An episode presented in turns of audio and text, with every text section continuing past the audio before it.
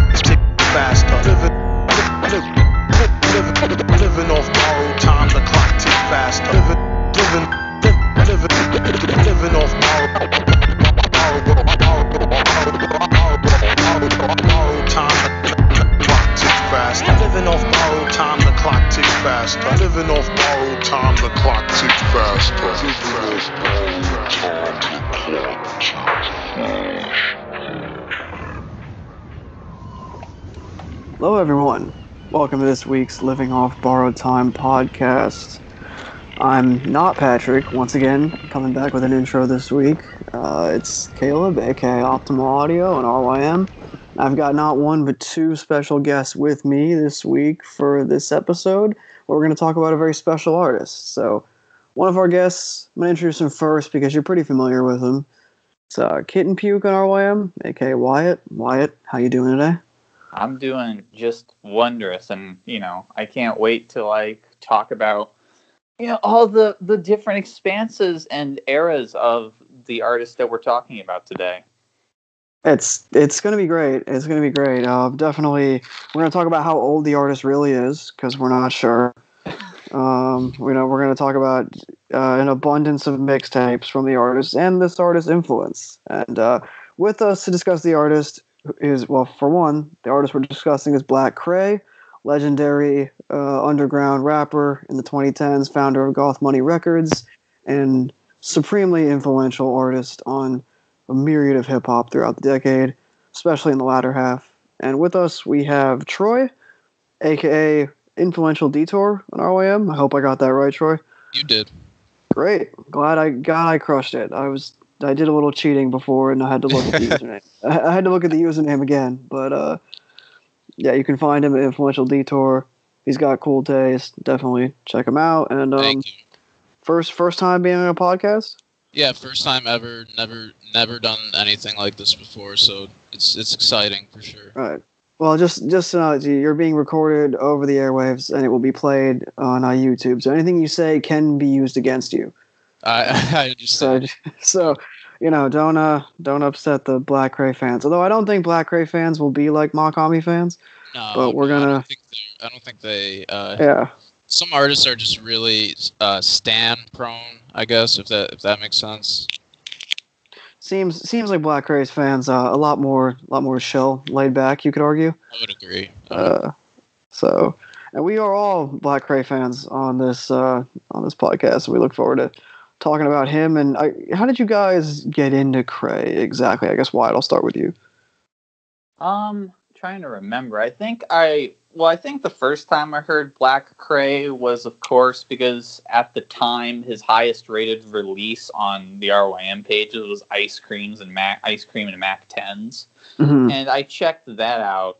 And we'll get into this later, but I'm not as high on that tape as everyone. But I still thought it was a decent enough tape.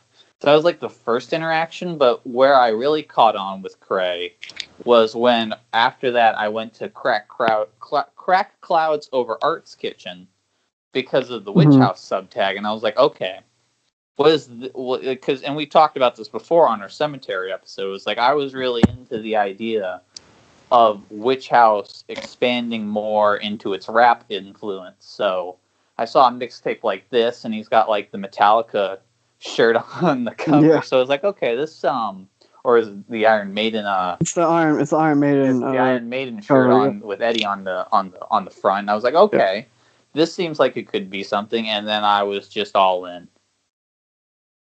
yeah, that's uh interesting. Yeah, I think I, you know, so like I said, I've come to Black Kray in the last year um or so, and I'm definitely late on the train, but still earlier than some the, than a lot of the website, but still later than uh you know the people. I think I had seen it on um you know I, I've referenced him a lot, but RYM user looking ghost. I had seen it on his list over the last like year and a half or so, um because I, I think he had listened he had been listening to to Kray since like 2018 I want to say around that time 2018 early 2019 he rated a lot of Kray and um you know I had I had seen his uh I think he had said something about 7000 degrees in 2018 and I had seen it pop up on some other lists that I follow last year and I kind of just hopped onto the wave you know in early 2020ish Mm. uh, was hooked from from honestly from the jump. Like it was something that was was unlike a lot of other uh, you know rap music that I had heard, and it made me kind of kick myself for being you know years late to the to the train. But definitely uh, definitely better late than never. I think a lot of people were late, are are still late to the Yeah. train when Yeah. it comes to Kray. So I don't think there's anything bad to feel about that because Right. he doesn't really get, you know, for what he's. We're going to go into it, but for what he's done, he really doesn't get much of the recognition that you know he deserves. So Right. And I feel like that's kind of he's kind of one of those artists that's like always going to be underrated somehow. I I don't know. It, it's odd how some artists are like that because their influence is just so big, but nobody ever really gives him his credit or his due. Really, I don't know. I mean, I'm glad at, at least on Rate Your Music, a lot of his stuff is rated pr- pretty high, which is I'm always happy to see that. So, but you know, yeah, with the new rating system, he's a, he's a, he's finally secured himself some bolds. So all For that. So yeah, he's he's he's on the especially for his mixtapes. He's he's he's always looking good now. hmm But I think Yeah. that's because he has that fan. He has that core fan. It's kind of like a, it's like a metal band situation thing where it's like he's got that core fan base who's just gonna stick with him. So he's he, he may only have like 200 ratings or whatever it is on a release, but it's going to be a high high score from this 200 people who know what they're listening. Right. From. oh, for Right. sure. No, absolutely. You know, he'll have mixtapes that are like, you know, in the the three point seven range or whatever from like a two hundred rating, you know, thing because people are gonna be people are gonna be in tune with what's going on on that uh on that particular mixtape. And then like the bolded stuff would just be the stuff that like newcomers check out and stuff like that. Right. And with ratings like that, I tend to, I don't know if anyone else does this, but I, I tend to kind of round up a little bit. Like a 3.7 for me is basically like a 4, like an 8 out of 10 at least. Uh, when Yeah, it- I yeah, I mean, look, the general rule of thumb, I've been saying this for years about RYM, and, and this is a little side uh, tangent I've gone on before on the show, but the general rule of thumb, you take a hip hop album, you add half a point to it, you add 0.5 Right. to it.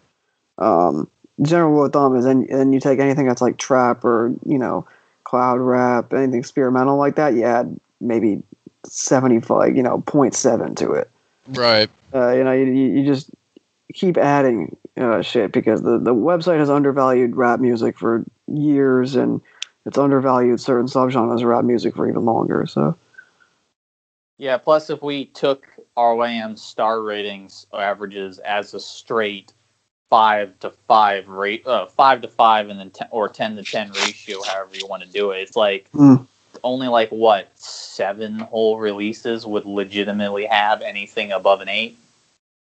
yeah, Mm. It does. It doesn't. It does unless that's how, unless that's really how you personally would like the score. Which you know, I guess some people do that. Some people only have ever ten ratings five, or ten releases five ever.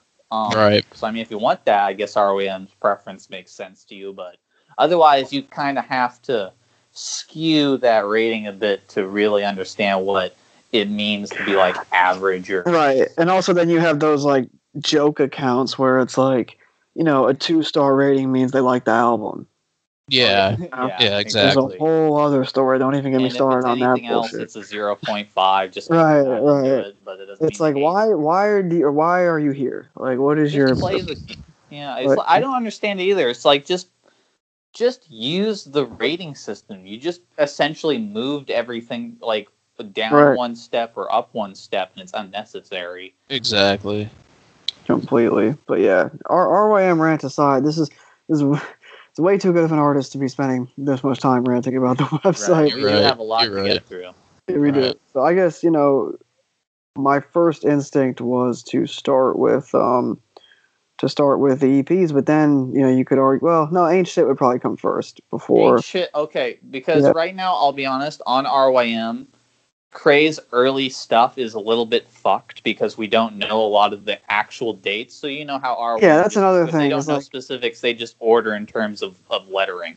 Right. So the very first release that Kray has Yeah. that we know of Mhm. is the Ain't Shit EP. The only things that we know for sure prior to this was that he was on MySpace back in the day, making like in- instrumental tracks and stuff. Nothing concrete. Right. Problem is, is that we don't have those anymore because MySpace died a death. And Yes. We lost a bunch of stuff.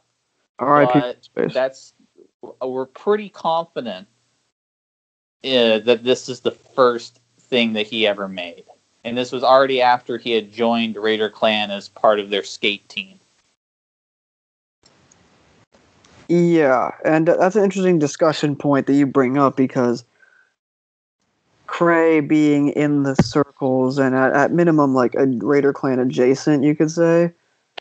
Um, Yeah, he wasn't. I don't know if he was ever an. I don't think. I don't know how much he was ever an official rapper Yeah. for Raider Klan. It's not like on any of his releases he really reps it, and I think, I mean, I, I think it's partially where he picked up the whole binary thing, but um, outside of this one EP, I don't even think he references the fact that he was in Raider Klan ever again. I can't remember off the top of my head. I don't no, think and so I, I don't remember. I don't think in interviews either because I've watched a bunch of inter- well the interviews that are available on the internet uh, of Black Kray, of which there aren't many, but I've watched them and he never. I don't think he ever brought it up. Yeah, I think I, I- think he wasn't in it for more than like, like he was in he was in it a lot of that very quiet time or it was like pre 2011 Raider Klan because Raider Klan started in like 2009, but they weren't really dropping much, but they were a thing, and so Right. it was in that weird time where it's like undocumented Raider Klan area, and again he was just a skate he was just a skater really that was the most he was. Right. I Yeah, was and gonna say I was gonna say the only the only thing I can really add to this is that I know now I, I follow SpaceGhostPurrp on Instagram. I try to keep up with his accounts as much as I can, and he he's been lately just as a little side thing. He's been like dissing Playboi Carti a lot for whatever reason. Like he thinks Carti copied him and whatnot. Anyways, the point is is that he's been like backing. He's been saying like, oh, me me and Kray and uh, 4J and like a bunch of these other like uh uh, like Jules that people are, are the real vampires and stuff like that. So he definitely still really fucks with Kray heavily, and I see Kray follows him on Instagram too. So I'm assuming they're still fairly tight. Well, that's a you know that's kind of a minor miracle to be uh, tight with SpaceGhostPurrp in twenty. Yeah. Yeah, it's Right. It's I pretty mean, much when you said Space yeah, Ghost it's really hard not to get dissed Yeah, by Space I Ghost Perp. Also, Right. SpaceGhostPurrp being cool with 4J is hysterical, considering that they've beefed consistently for a while, or or they I did, know. and now they didn't. and 4J equally almost as much as SpaceGhostPurrp hates everyone. hates everyone. It fucking hates everyone. I mean, gosh, what a did you it's, op- either it's two negatives creating a positive. Right. right exactly? Didn't he have a uh, he had a rodeo glow disc the other day, right? Or was that the other way around? One of them dissed each No, other. I think you got it right. He's yeah, he's like a rodeo glows copying like everything I've ever done, like like the Sol- Right. the Soulja Boy Breakfast Club interview. Well, Like, yeah, he's been like you said, doing right. because of the whole flex cult, hex cult, whatever. Oh yeah, he's uh, been yeah they they've been yeah they've been beefing, um, as as one does when you're anywhere remotely involved in Jewel set you you have to beef with somebody else. Yeah. And you have to do it in like the most online way possible. It still makes me laugh when uh when Chris, uh, aka 108 Mike, shout out to him, said on the episode that they were like beefing in a SpaceGhostPurrp Discord, um, which is just hilarious because once again, you have like a SpaceGhostPurrp Discord. The fact that that exists is a very online thing, Yeah. and then I'm you on that, and I said Oh, it no, I sucks that I missed that and then when it like happened. you had dual set members beefing with each other on that Discord. Like that's just so funny to me. That's insane. yeah, My only interaction with 4J on that entire server is the one time he was on there, and I asked him if um, sigils still work if you draw them as an oval. what he say? What do you say? Um, he said that uh, I, uh, that's knowledge you shouldn't know. Oh God. So oh my god! that was my. That's what I got. Yes, man, man, you should have told him, hey, man, I, I created a genre. You got to, uh, you, you got to respect me. Did you know your surge music? I made that term up. yeah, made that up. He's like, Piss wow, him off entire. just gonna antagonize 4J. It probably doesn't take much to antagonize 4J. No, it No. do- well, no, because what he he's in, he- the when he was on the server, all he did was antagonize everybody. He was just on voice chat, just shitting on everyone like the entire time. Him and the rest of the Jewel set guys, they just come in, and they're mostly just calling us crackers. Yeah, I mean, you know, can't really argue with that. Yeah. No, yeah, he ain't wrong, but It's it's not- not. It's still like, but he's, yeah, he just he just came in and was just like insulting everyone. So Yeah, I mean, we're we're all just asking him stupid questions or spamming him very not safe for work images because mm-hmm. that's the type of thing that happens on the SpaceGhostPurrp Discord. Discord. Oh gosh, the the inner workings of the SpaceGhostPurrp Discord will continue to be uh, discussed as we go over the course of many podcast episodes. It's But got a really good fashion subsection. It's I a really good- That I'm- place I'm out. Sure- really nice. uh, I'm sure that's that's hard. It's actually very respectful over there. Very respectful. We don't roast anybody's fit on that on that Discord. Hell no. Uh, all right, so I guess you know we're early, Kray. You can we can touch on this really quickly because there's not Um, yeah, we can. There's, I think, a, a bit to talk about. So it's like the Just. Ancient EP. This is as far again, as far as we know, the very first thing the, the dude ever released. I think if I remember correctly, because I haven't listened to it in a while, he says that he's 16 or 17, like on the intro of this release. Um, so you know he was just starting out, and it's your standard. It's it's that it's that type of early early 2010 cloud rap where it's like people get that they're going for an atmospheric type of deal, but they're still kind of thrown in the boom bap, but and it, but also thrown in like a really weird mixture of other things. So it's like we have like a couple of like where it's just like dance track samples going on, or there's one song on here that I forget which one. I think it's Future Music 2015, where um it is just a dance track and it's just Kray talking over it and slightly singing as he's monologuing about how he's going to be moving soon once he's out of high school. So, and he's going to start his music career off, which is fascinating to listen to, knowing what we know now. But yeah, all of that. So it's kind of like it is that that what you think of when you think of right on the border 2010 cloud rap, like skate rat shit. right. No, I mean that's that that that was kind of my impression from it as well. Actually, um, you know, I, I kind of thought that it was like there is a lot of like skate rap like stuff on here. The drums are still like kind of traditional, like even though it's it has this like cloud rap like electronic music kind of fusion to it too. Um, but yeah, it's kind of I don't know. To me, it kind of just like washed over me, came and went. There were some cool moments on it, but Mhm. I don't really I don't remember too much of it. Um, I have an affinity for it just because this this type of time frame I think is a really it's an interesting time for rap because it, it still does thing because a lot of it is really cheap, really lo-fi, mhm. even for being made in the 2010s. There's like that quality to it still, and also there is just at times like because of the lack of mixing, the la- the the weird things that people are trying to mix in to figure out this weirdly universal sound that was going to be cloud rap. So it's like, you know, around this time you have things like Kenyatta is doing the same thing, but they're throwing in like guitar solos from like, you know, or like 80s albums or something to like get that atmospheric hook instead of doing like some big like symphonic thing that we would get nowadays or something. Mm. There there's a charm to it and like a weird jankiness of mixed of like just shoving a bunch of shit in the blender to try and get this to try and figure out the sound I think is um kind of interesting for the time. Right. I'll have to come back and, and check this one out because I, I haven't listened to this at all. I think the cover the cover looks like I don't even know like a like it could be like a dubstep EP or something. I, I don't know. But the the the song titles are insane too. There's a song called "Fuck Pork." We doing her- Herion. I'm assuming that means heroin. So I'll, I'll have to come check this out because these song titles are crazy, and I like what you guys are saying about it. So Yeah. Yeah, I think it's I think it's a pretty decent uh, EP. Um, don't have too much to say about it otherwise. right. And so from here is where we have to be spotty because and I'm Yeah. gonna have to explain this because it, it's a bunch of mixtapes that we know the existence of that are lost to time because we we're we can't find them. So I added these on the on the RYM page because um I'm in a and I'm in a Black Kray archive server where they're trying to find this shit.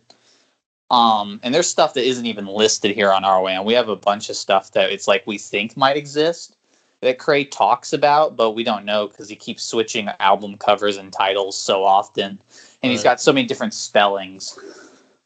So it's like we have the four hours, two minutes, the mixtape, all based freestyles by Orange Juice Jones, which is apparently a literal three hour or four hour uh, mixtape of freestyles. Yeah, no, they Because they, they we know that he used to kidding. post freestyles on his YouTube. Um, after that, though, we can. I, I don't know how many of you guys listen to it. Uh, we can talk about Trap Art, the mixtape, which was the second mixtape that I found from like a content dump. Skater Kray. Yeah, Yeah, he changed his name for some reason for this one album. He went by Skater Kray. He went, he goes by a lot of names around this time. He goes by Skater Kray, Black Kray, a bunch of different spellings of Black Kray, Tim Black Dashian, the Black, which I don't think many people realize this, but his name Black Cray, I'm pretty sure, is a shortening of how he used to call himself the Black Kreayshawn. right. Oh no. Interesting. Interesting. Yeah, so I think that's where I think that's where Black Kray comes from. I could be wrong on that, but he I know he used to call himself the Black Kreayshawn. Um so I think that's where the name comes from. I don't remember when Kreayshawn got popular, but Uh, If that probably would've been around the time. around, well, I would no. I think it's uh, I think you're right. I think it's well. I don't know if you're right about the nickname. That would be crazy. But she got popular around like the early 2010s, like 2011, 2012. Yeah, I was gonna say that too. Yeah. but yeah, so I Yeah, think, I mean, I think that's where her- that comes from. Yeah, her debut was 2012. I just want to go out and say that 30 round clip Kreayshawn is probably probably one of the best songs he's ever made, and that's there's quite a few of them that I feel that way about too. That's Mhm. that's a great song. Right? That's a really great song. Yeah. But yeah, if we're just skipping through these, then it's like he releases Trap Art. We then have the two re- releases we can't find, which is Art Money and Sluts and Selena Gomez Trap House Tape Tape. Mhm. Um, which you know we it's a hell don't. of a title. Yeah, we don't know. We know that the Selena Gomez tape is wholly unique, but the Art Money and Sluts mixtape, we're pretty sure. This is the weird thing about Kray around this time, is that he kept just re-releasing the same albums with different track um, listings.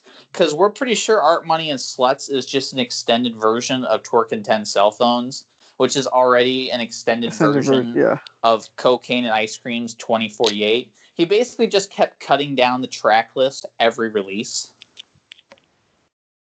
of the same album. so we don't, but yeah, those ones we don't know about, but we do know about Twerk and 10 Cell Phones, which was the- one of the albums that I had found on my content dump. And this one's actually really cool because it's, and, and then later we found the extended version, which is almost 100 minutes long. Um, but this one's really cool. It's just, it's just psyched out.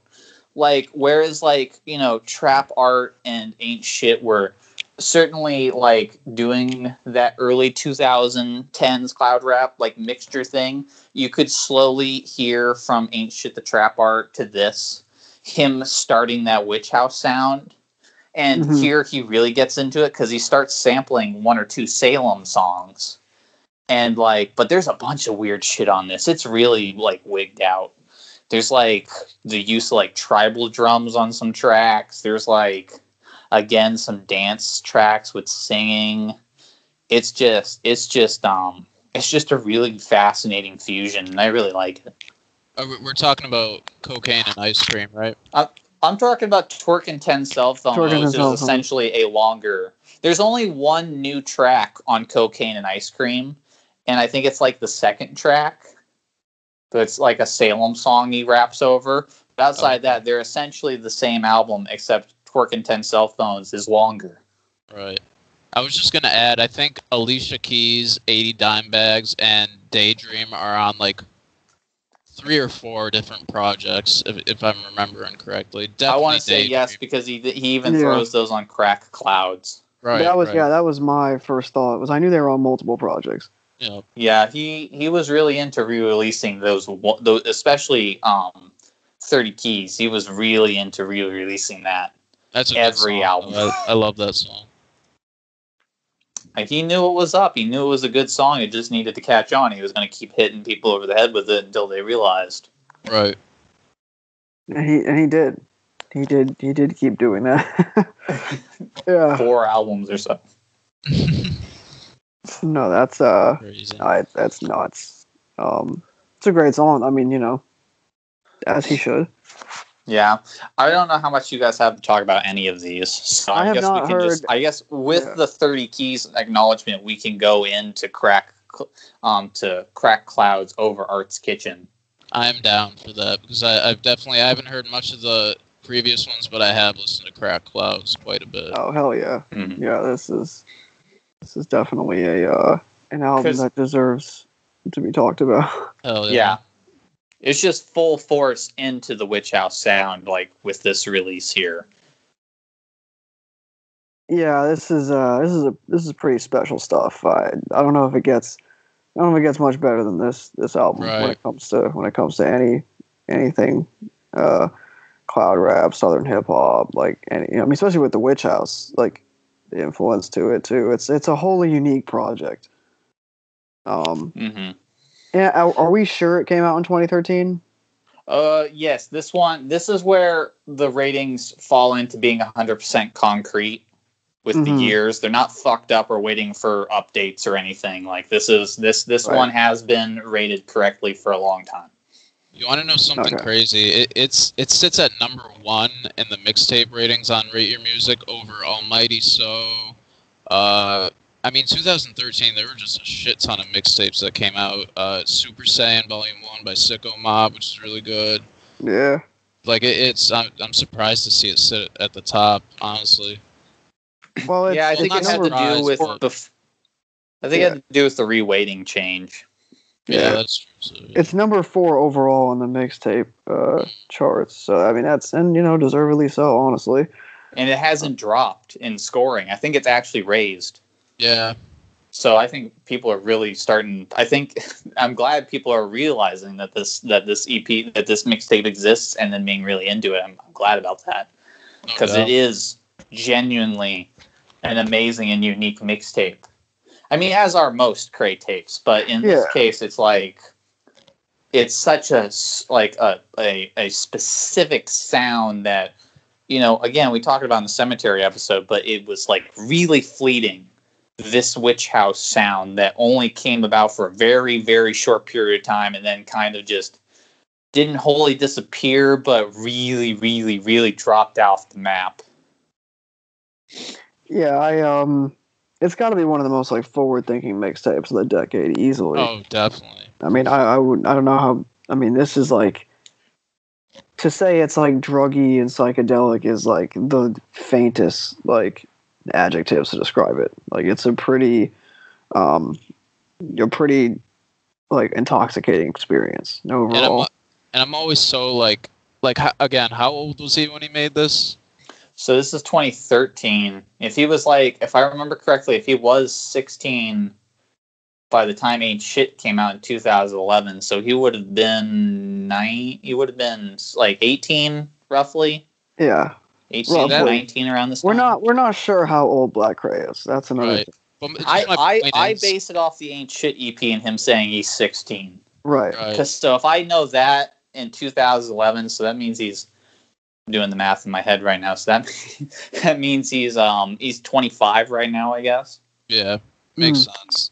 But my point was just being like, I'm always amazed by like such forward-thinking music coming out of someone that's like 16 to 18, like with the Brave Little Abacus, that band. Like they were so young when they made music. It's just it, it blows my mind really that they were able to make something so so monumental and just forward-thinking and crazy. You know. Mm-hmm. Interesting, interesting comment. But you might it'd be the only time, and it can only come from an RYM user that compares the Brave Little Abacus to Black Kray. That's, really, yeah, that's great. Oh. You know, I mean that in a good way. It's not. yeah, it's, it's sure. funny. Thank that, you. That's like the. That's. you would only hear that from someone that is extremely online and in internet like music culture. yeah. I know for sure. for sure yeah but um no i think look i mean this this mixtape was really just yeah just it, to this day still like i listen to it all the time um and i only discovered it this year obviously but as i said earlier but this is uh it's an essential mixtape it you know for me it might be five stars honestly um, yeah, I got it at a five right now. Honestly, yeah. yeah, um, I I'm, get- pre- I'm pretty close so I get close. I think there's um I don't think there's a bad track on here. I think it's just that sometimes I have to be in a very specific mood. Like I think I can listen to it more often than most mood albums, but still think that sometimes I need to be in the mood to listen to the whole thing in one sitting. I hear that. Because it can be I, I, I know it's only 52 minutes, but in terms of a um, as a project, sometimes it can be very harrowing as an experience just to try and go through the whole thing again because it, it, it is it is really warped and it does take you for a spin. It's heavy. Yeah. The, the only thing I the only thing I would take away from it is that sometimes the like spoken I, I don't it's samples I'm assuming like the spoken word like samples whatever wherever they're coming from they're just like I remember the first time I listened to it and the sample kicked in I think on Daydream it was just so loud in my ears and so lo-fi that it like it almost like hurt my ears to listen to. I'm not even gonna lie because it was just so like almost grating. That's the only thing I would say I, I kind of don't like about it. But at the same time, it just kind of adds to the experience because it's really just extremely lo-fi, but it, it adds to the um just to the the whole essence of it really. You know. Mm-hmm. There's a crackliness to this album that, you know, when we get to the next release on the EP is only furthered. I actually think that one is the one that my ears started hurting a little bit, Right, which is right. not common for me with all my punk stuff. But yeah, that um, but with this release, it's like it does have its abrasive moments for sure. Mm-hmm. Um, even though you get things like Alicia Keys and um, uh, tracks like I think it was um, with uh, Broke Destina, or no, it was Thirty Dollar with Thirty Dollar in those Yeah. kind of tracks, or um, or Drip, right. where you kind of get like a bit of a reprieve.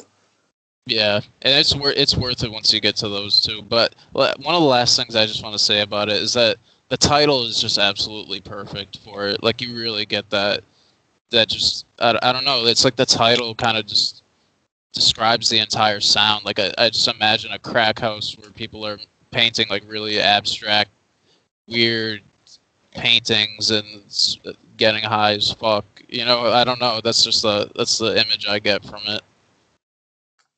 yeah, it's uh you know I, I think what really struck me about the tape is just the like the cra- like how it feels like it's dark, but it also has this like vibrant kind of like um, you know this vibrant air about it. It's like Right. A hybrid of you know newer age like cloud rap and witch house and then like memphis rap to me like if that kind of like to me that's like the backbone of, of the tape from an instrumental palette perspective and Yeah, and I, I love when uh, certain projects are able to mix and fuse these different different kind of uh, influences and uh, and sounds. Really, I personally feel like Sematary has probably listened to this a million times, and this is probably like one of his favorite Oh, he has. albums. Yeah, Because Why- I, why I it's remember probably- we why it's about it probably on the talked- server. yeah i was gonna say why it's probably talked to Sematary about about the about yeah. Did I mention, by the way, I'm kicked off that now? You got I'm not on that server anymore. They got rid of me. I don't know what happened. I guess it's because I didn't talk on it for a while. they got rid of me, so I don't know what Sematary's up No, to they, nowadays. they, they heard your they heard the podcast episode and they were like ah fuck this like, He liked that. I guess the maybe maybe the members had a problem because I got liked by Sematary. oh Too Sematary favoritism. yeah Sematary said he liked it right Yeah. Sematary. He's he's kind of he's kind of odd though. He you know he took the song uh, as the freaking sa- uh, the song Pain off of Rainbow Bridge. He took it off streaming, and I have no idea why. That's like one of his. Oh. I love that song. I know why. Remember, because me and Caleb tried to figure it out because I was misremembering why he didn't Yeah. like Rainbow Bridge One. I Yeah. I, mix, I mixed I messed it up. He doesn't dislike the tape. He only doesn't like Pain. That one specific song he doesn't like Oh, that song's so because he doesn't like. I think it has to do with the instrumental because he doesn't he doesn't think the instrumental fits with the rest of his sound.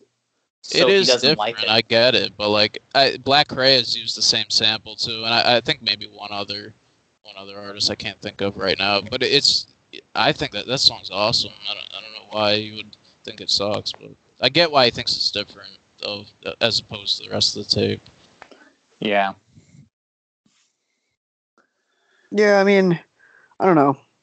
I think artists will always have a, especially artists like, you know, Sematary or even Kray, who I'm sure hold themselves up to like a crazy standard. You know, Yeah, they're gonna listen back to things be like, oh, I should have, you know, I should have done this. I should have been like that. I don't like how that came out. So, and we've seen that now. It's kind of been the trend amongst a lot of artists who are posting to streaming and SoundCloud these days, who they'll just like delete their shit. Like they're like serial deleters, you know hmm like after they post a song, it's gone. Like you know, cough, within- cough, with- high with- C. yeah, he's a big one. he's a big one. Jewelxxet guys Jewel- constantly. uh, oh my god, that, that yeah, that was my first example. Anything Jewelxxet, you know, you gotta hope that like some fan like posts a re-upload. So you gotta like Mhm. Google the song title and just hope that it's re-uploaded, and you can, you know, Pray with all of these early tapes that we just talked about. True. Yeah. At least we have Dismiss Yourself. He's been a really awesome YouTube channel. If you can't find a Yeah. download, you know. absolutely no. That That's he's where we got the. That's where we got to post all these early tapes that we found. Everybody, yeah. if you can't, if you want to hear these tapes, because I'm sure mo- a lot of, I'm sure most people aren't even aware of them, even if you are a fan of Black Kray. I mean, you should go on to Dismiss Yourself's channel, and he's got media. He's got media fire links for you to download, like the, the three tapes that we talked about previously. Like hmm you can go get them yourself, like instantly. Yeah, and I think everybody should just go on Dismiss Yourself Oh, yeah. YouTube anyway and just listen Definitely. to shit. yeah. There's always I mean, you know, they're they're they're posting constantly and they're super important to the scene. So yeah. Um but yeah, Crack Clouds, I mean this is if this is like a masterpiece. Like honestly, it's it's like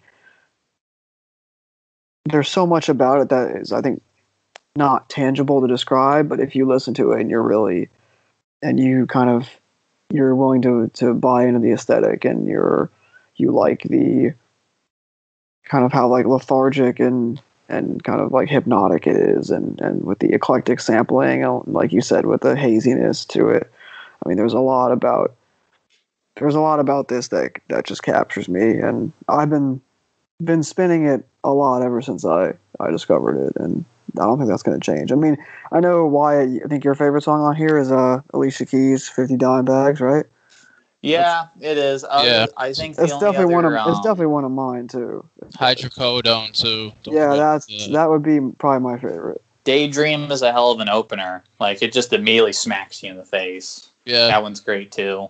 Coming in with the Salem sample and all I like- that. I like Drop with Luckily too. That's a good song too.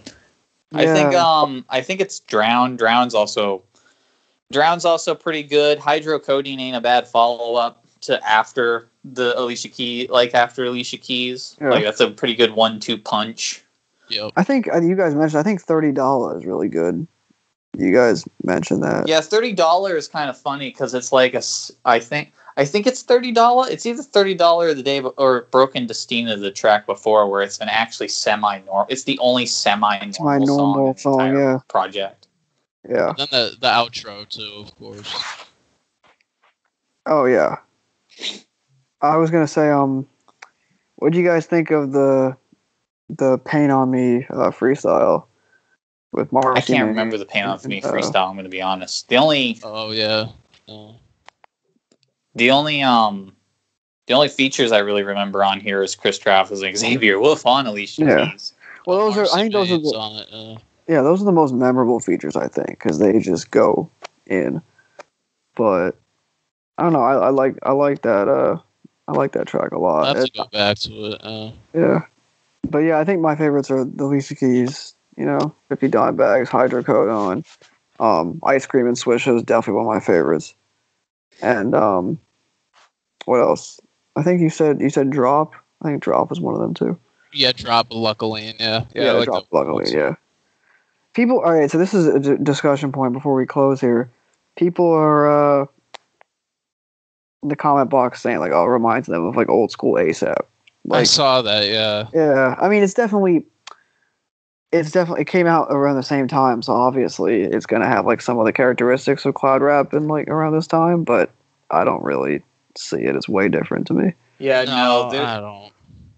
I don't I don't see it just because you know for all of ASAP Rocky's like and Clams' you know production on that album and how good it was this is like this smothers you in like its sound its atmosphere you know whereas like Clams on tracks you know like Palace or Bass maybe Right. bass is the clo- bass is probably the closest I could see to making a comparison. But even then, I disagree because it's way more trying to be expansive. You know, this is like someone threw a pillow over your face and it's just Yeah. like Yeah, Yeah, like Live into Love, you, you know Live what I Love mean? ASAP is like compared to this, it is like a super polished, like really. It sounds like really professional compared to this. You know what I mean? Like I kind of like yeah, yeah, that's what, how I feel about it. Although I, I do really love Live Love ASAP. Don't get me wrong, but this is just I, I don't think there's any comparison to be made really. no, yeah, it's you a ain't lot. getting any like out of times or um, you know, uh, like those really more like there was plenty of like just like old head. Like you ain't getting that on here. No, for sure. no, not at all. Yeah, that's a. It, I mean, yeah, just because both are like standout projects in the scene, you know, they they don't really have much overlap. Um, but it's interesting to consider. I don't, I don't, I don't know where that you know that person draw the drew the comparison from, but to me, they couldn't sound more different. But Yeah. Yeah. I need to listen to the extended version because there's apparently a little B. There's a little B feature on the extended version. What? really, Yeah, 12 cell phones freestyle Shaba. I haven't heard that one. Damn. Yeah. Oh, I yeah, thought you were 'cause there's- talking about on the ASAP one. I was like, what? Oh no, not the ASAP one. That's That's, even crazier that it's on this, to be honest. yeah, I don't know if that's legit or that's the type of thing where it's like, yeah, his I think a vocals are on there, yeah. but Kray just took them. But I don't know. 2013, Lil B would probably do anything if you asked him. Yeah. True. I mean, that was that he, the man will. do- That was probably not too. That, that's not like that's pr- prior 05 Fuck him. He'll just take whatever beat you give him and rap over it. That's it's true, and he won't care how long. Although now he's back to uh, the 100 song mixtapes. We've had like three of them yeah, I've year. seen. Uh, Yeah. So yeah, but the thing is, he's producing for himself now. true, Oh, true, shit. true, uh, true. Yeah, he did a whole. Uh, he did a well in the in the mixtape that he dropped earlier this year that I listened to in bits and pieces. Um, I entirely skipped the whole acapella section. So there's like eight or ten acapella songs. I was just not not doing that. But I think he had a whole uh, chopped and screwed section in his. in He's one like the- Viper Viper wave here. yeah, no, seriously, he was uh, and he really did like the chops. Like he did all of it himself. That's cool. So yeah, it was kind of cool. I am that. curious if maybe Lil B's thinking for the acapella tracks is that because he's producing his own music now and he doesn't just take beats, then maybe he's like, well, here's the acapellas for you to throw on your beats. Oh God, a man of the people. That's probably what if, yeah, what it just cur- occurred to me now, but what if that is why he's doing that? Is he just inviting people to not pay him for like songs? I don't. I don't know how that would work. he invited people to send him beats in which he wouldn't pay them. So, I mean, clearly he That's don't- true. I don't think he just doesn't care. Lil B, Lil B is kind of an asshole. A little bit. yeah, just a li- just a tiny bit. Yeah. just a tiny bit. We're not. We, we can't. I can't. I can't call whether or not he's aware or he's just. He just True. isn't. Like he just, just- really doesn't think about he it. he might need to stop asking for uh uh to see people's feet on Twitter. yeah, what but the outside, hell, man? But outside of What the hell? that, outside Or at that, least get like a, a get like get like actually do it yourself and do it like a like don't just use like a bot or whatever it is he's using. oh my god, Don't just use a bot. to ask like which in of itself feet is very problematic to just use a bot for that. Yeah, there have been attempts to cancel him. I don't know how far they really went because I, I, I, think don't know. one I don't know if you can cancel Lil B. no, It's just, he's just one of those. You know, I don't know. The only thing I know is, is that on Hip Hop Heads Reddit, they still uh, part of that fan base still has beef with him for that because he went onto their Reddit post directly and started like just being like, "Where you at?"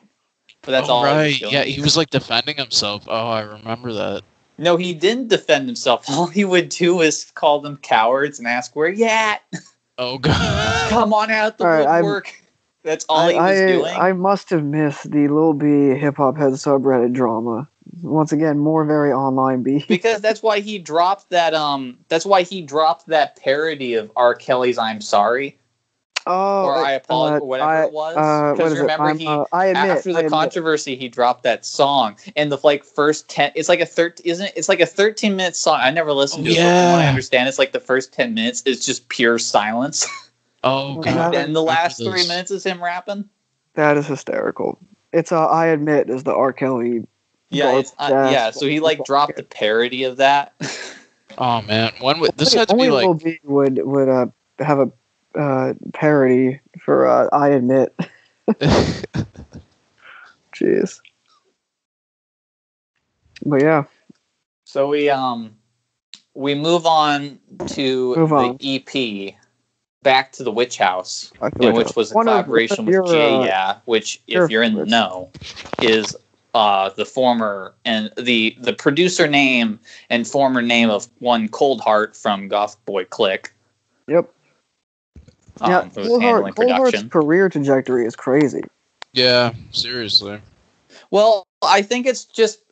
I mean, yeah, for now it is, but it kind of isn't because he was he was. I mean, he was chilling in the. I, and this is also going to why this collaboration happens because Kray was like he wasn't part of it, but it was all because of Thraxxhouse in Seattle, where it was like a lot of GothBoiClique um, and Raider Klan members sometimes intermingled um, together, Mm. which is um, and then kind of like birthed out of it because it was like, you know, we talk again.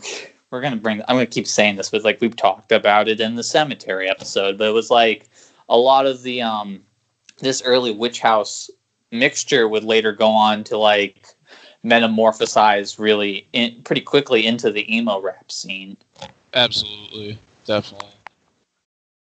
Yeah, I, mean, even you Kray know, himself will show that in future releases when we get to them. Mm. But, um, you know, this is because because Key Miata was in Thraxxhouse, so I think that's where the connection comes in with where how Kray was like hooked up with him. And uh, Kray is a good friend with Key Miata. So I'm pretty sure that's where that's how he got Jay uh, to produce for him on this uh, album or the EP. Well, damn. Co- And this Cold thing is tinny. Wow. Yeah, I was gonna say this is. I I know why this is one of your favorites, right? This thing is I have never heard a rap album like this. You know that joke with certain lo-fi albums where it's like, oh, this is the black metal of rap. No, this is Yeah. it. This is actually it.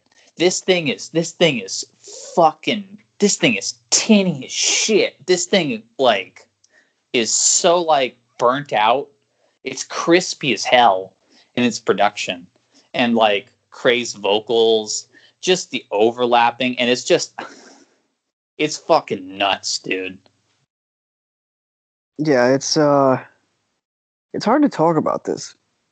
Yeah, I, I'm gonna have to come back to this one. But, well, not come back, like come back and listen to it again because I, I have heard it, but I, I really need, need to kind of soak it in to be honest because this is It's like the really pr- it's like the mixtape took the Witch House and dark influences and then just did that and then turned it up to eleven. Yeah, it's pretty. It's pretty bonkers. Like it's a pretty nuts tape. I know that like, um, it kind of feels like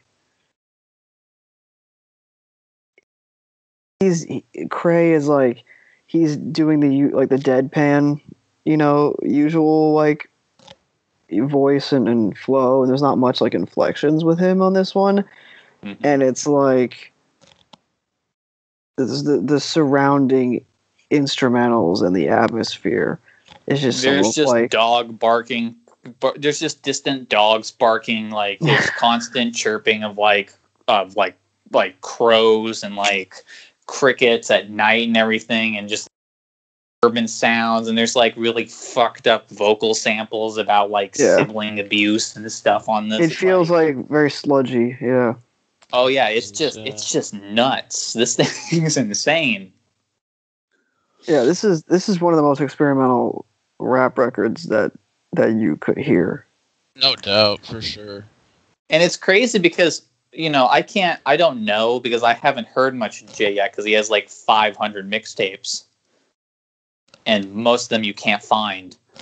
But I mean Jay yeah I from what I've gleaned of Jay Ya's stuff I don't know where this comes from because I don't think Jay ever had this harsh of production before. No. Since again I could be wrong on that. There's so many things to sparse through, but from what I've checked it's never like this and I, I don't know if Kray asked for this or what or like how they came about for this production but man it's something else No, this changes my perspective on if you really if this really is Cold Hart, which I, I obviously believe you, but like that this changes my perspective on him a lot because I only know of him from like fairly recent music he's made. You know what I mean? Like a, Like the Kinda the punk albums and stuff. yeah, that and like the Lil Peep, the same stuff that's in like the Lil Peep uh, vein, and so yeah, this is this is crazy. I can't believe he produced this to be honest.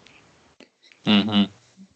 Yeah it's, Yeah. it's it's it's it is weird that yeah because most people i don't yeah most people i do not think are aware of Cold Hart's origins and how like for an early time you know and i think he still does occasionally even now use the j yeah tag if he's in producing mode yeah but i think he only does it for like his really dark beats when he's getting into that into that um but yeah for like the really early onset of his career he was just making a shit ton of witch house instrumentals like then that was all he was doing how it's 80 like on RYM it's listed as uh, 85 albums of just straight witch house instrumentals and um and I'm pretty sure that's not even accurate to how many there actually are Oh Jesus Christ, you're right. Holy fuck. Yeah. like but again that, that that's that Thraxxhouse thing because Thraxxhouse was really playing early on with that witch house sound because again it was had people like Kenyatta, Mackned, who was pretty much all in around this time for that sound. hmm Um, Yeah, and it's um. Gosh, it's just like you keep. I keep going back to just how harsh and abrasive of an experience it is that first time you listen to it. 'Cause Oh yeah, I listened much. to that at night walking around, and I lived at the time near a cemetery. And Yeah, it I'm was, sure that was, and, uh, but and I couldn't. I could not tell what was a background noise and what was going on in my neighborhood. Yeah. Um, but and it was freaky. And there were there I think there was one or two points where this album can legit make me jump, like with the noises that it it, it like with with the sonics that it throws at you. Like it's fucked. This, so you know what? Sometimes I draw a comparison with Black Kray and honestly, early, uh, early Lil Tracy, like the Yung Bruh stuff. Sometimes I, I kind of really put those in the same kind of uh, category on occasion. Like some of, uh, kind of a side note, but some of like Yung Bruh's really early stuff, like the LSD compilation, yeah. I kind of put in the same vein a little bit, to be honest. I do too. I think the only thing that's missing between the two's trajectory is that like I don't I've listened to most early Yung Bruh projects. I think I I think he never fully managed to go. It's like of all the Thraxxhouse members, I think he's the only one who never even tried uh, a bit with that Witch Right. House sound. There's definitely influence in like his early Yung Bruh stuff at a certain period, but I think that all that's missing is that like uh, Kray went for it with like the dark sound, um, but definitely at, w- regarding like the cloud rap elements, absolutely, I can see the the comparison being made. Yeah. Yeah, I think that's a. I know people have made that comparison unfavorably to Tracy as well. Like they'll Oh, be like, "Oh, really? he just ripped off Kray and blah blah blah." Huh. I've heard that. It's one of well, it's one of those things. It's like saying, "Oh, you." I it, we've talked about this. It's like one of those things where it's like you, he's such an epicenter. Everybody ripped him off. Yeah. It's not. Yeah, and and and not, that's not even saying they ripped him off because Kray still sounds absolutely unique in every one of these releases compared to everyone else. So it's not even a one to one.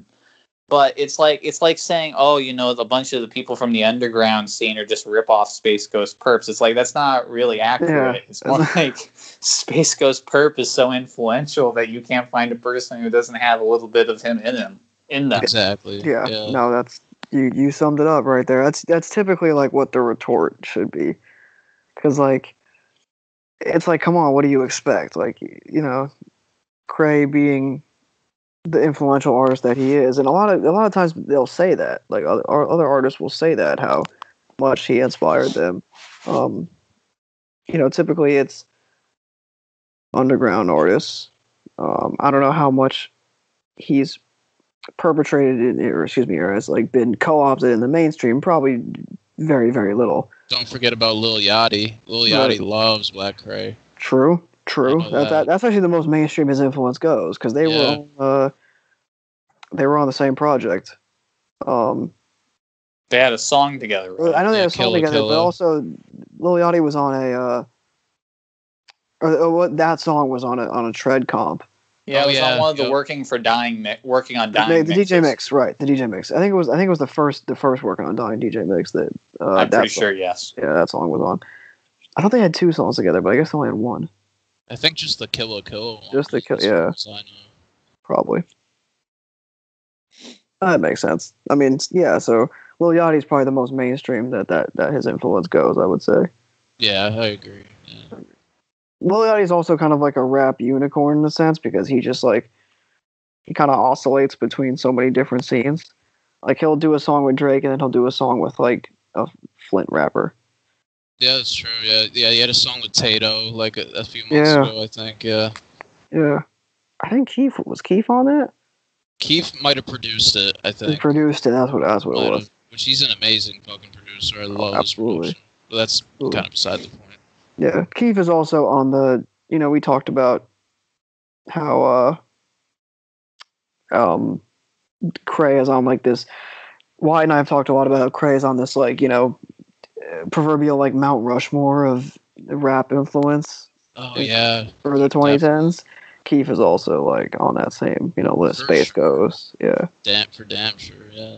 yeah. What was your What was your list? Why? What'd you have? You had Okay, the list is uh, is is Lil B. Kray, Space Ghost Perp, Soulja Boy, Lil B, um, uh, Waka Flocka, Chief Keef, and um, Did we have anyone else? Viper.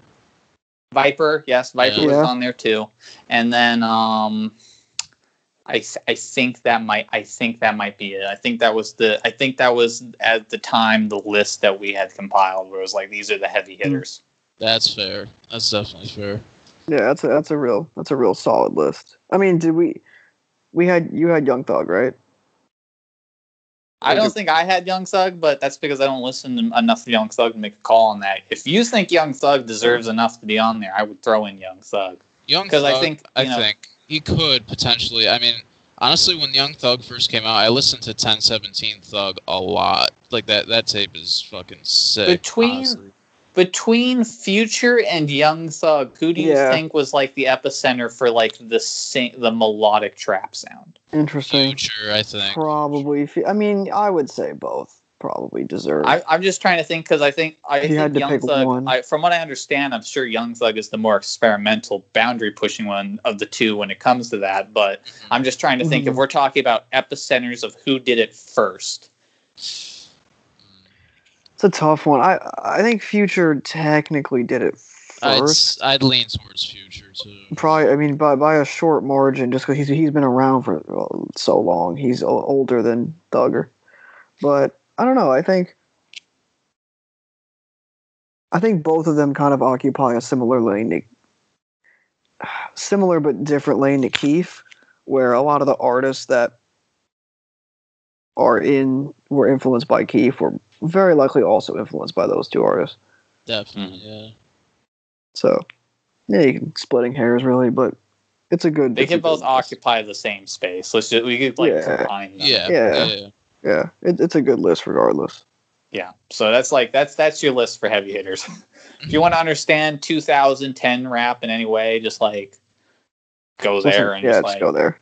check that list, and you're gonna basically understand everything uh, coming forward. Right, you'd be like, oh, I get it now. I get it. Yeah, yeah. How do you? uh So I guess we'll move on to the next. The next mixtape, which is the uh, at, which once was, which is, I guess still is his most famous tape, Ice Cream and Mac Ice cream 10s. high tens. Yeah, it has the most ratings apparently. I Yeah, think it so. almost it's breaking 900 right now. You know what? I think it was because this is kind of we kind of skipped over how I found Black Kray, but since we came to this tape, this is a perfect time to kind of interject with it. This was the one. If you search Black Kray on Spotify, because I didn't know he went by Sickboyrari, like I, Ah, interesting. so I found this, and I, I looked it up. And I think on Spotify it says it came out in two thousand one. Two thousand, yeah it came out in like it says on it says on i think on streaming it says it came out like in the earlier mid 2000s so that's why when i first got into Kray like at the beginning of the year i was like how old is this guy Right. But then Right. i the, the dates were so different with you know on on the internet so i was like all right well he's in his 20s he's not like 30 something so And when I and when I first found this, I saw I saw that it ca- uh, allegedly came out in 2001, and I was like, no fucking way. And it, uh, as I'm listening to it, I'm like, no fucking way. I'm like, if this really came out then, then that is insane. Like, I, for the longest time, I thought it really came out then. And Yeah. It just blew my mind. But either way, even though it came out in 2013, still like I, it, that the same the same feeling about it still stands. Like I I was blown away by it when I heard it when I was freaking like I don't know, maybe like 18, 19, I would say. yeah crazy I don't know what it was about this tape when I first heard it that just it doesn't really. Still, I'm not super high on it like a bunch of other Kray tapes are, and like Yeah. most people are for this specific Kray tape. I think it's, I think it's good, but I'm not exactly wowed by it like I am a bunch of other Kray releases. Um, this doesn't really feel. I don't know. Some people still like will did at the time even hang this up as like a forward thinking mixtape, but I think this is one of the ones where Kray isn't exactly doing much new, Mhm. or at least I can't figure out. I, I don't really parse it myself. It's when I first heard it, it was really it, I was really really really like it, into it, but I have to, it has grown off me. Like if I'm gonna pick a Kray project to listen to, it's probably not gonna be this one. You know what I mean? Like like you said, it's still good, and I still respect the hell out of it, especially for being the first Kray thing I've really heard. But now it, it's it's grown off, for sure.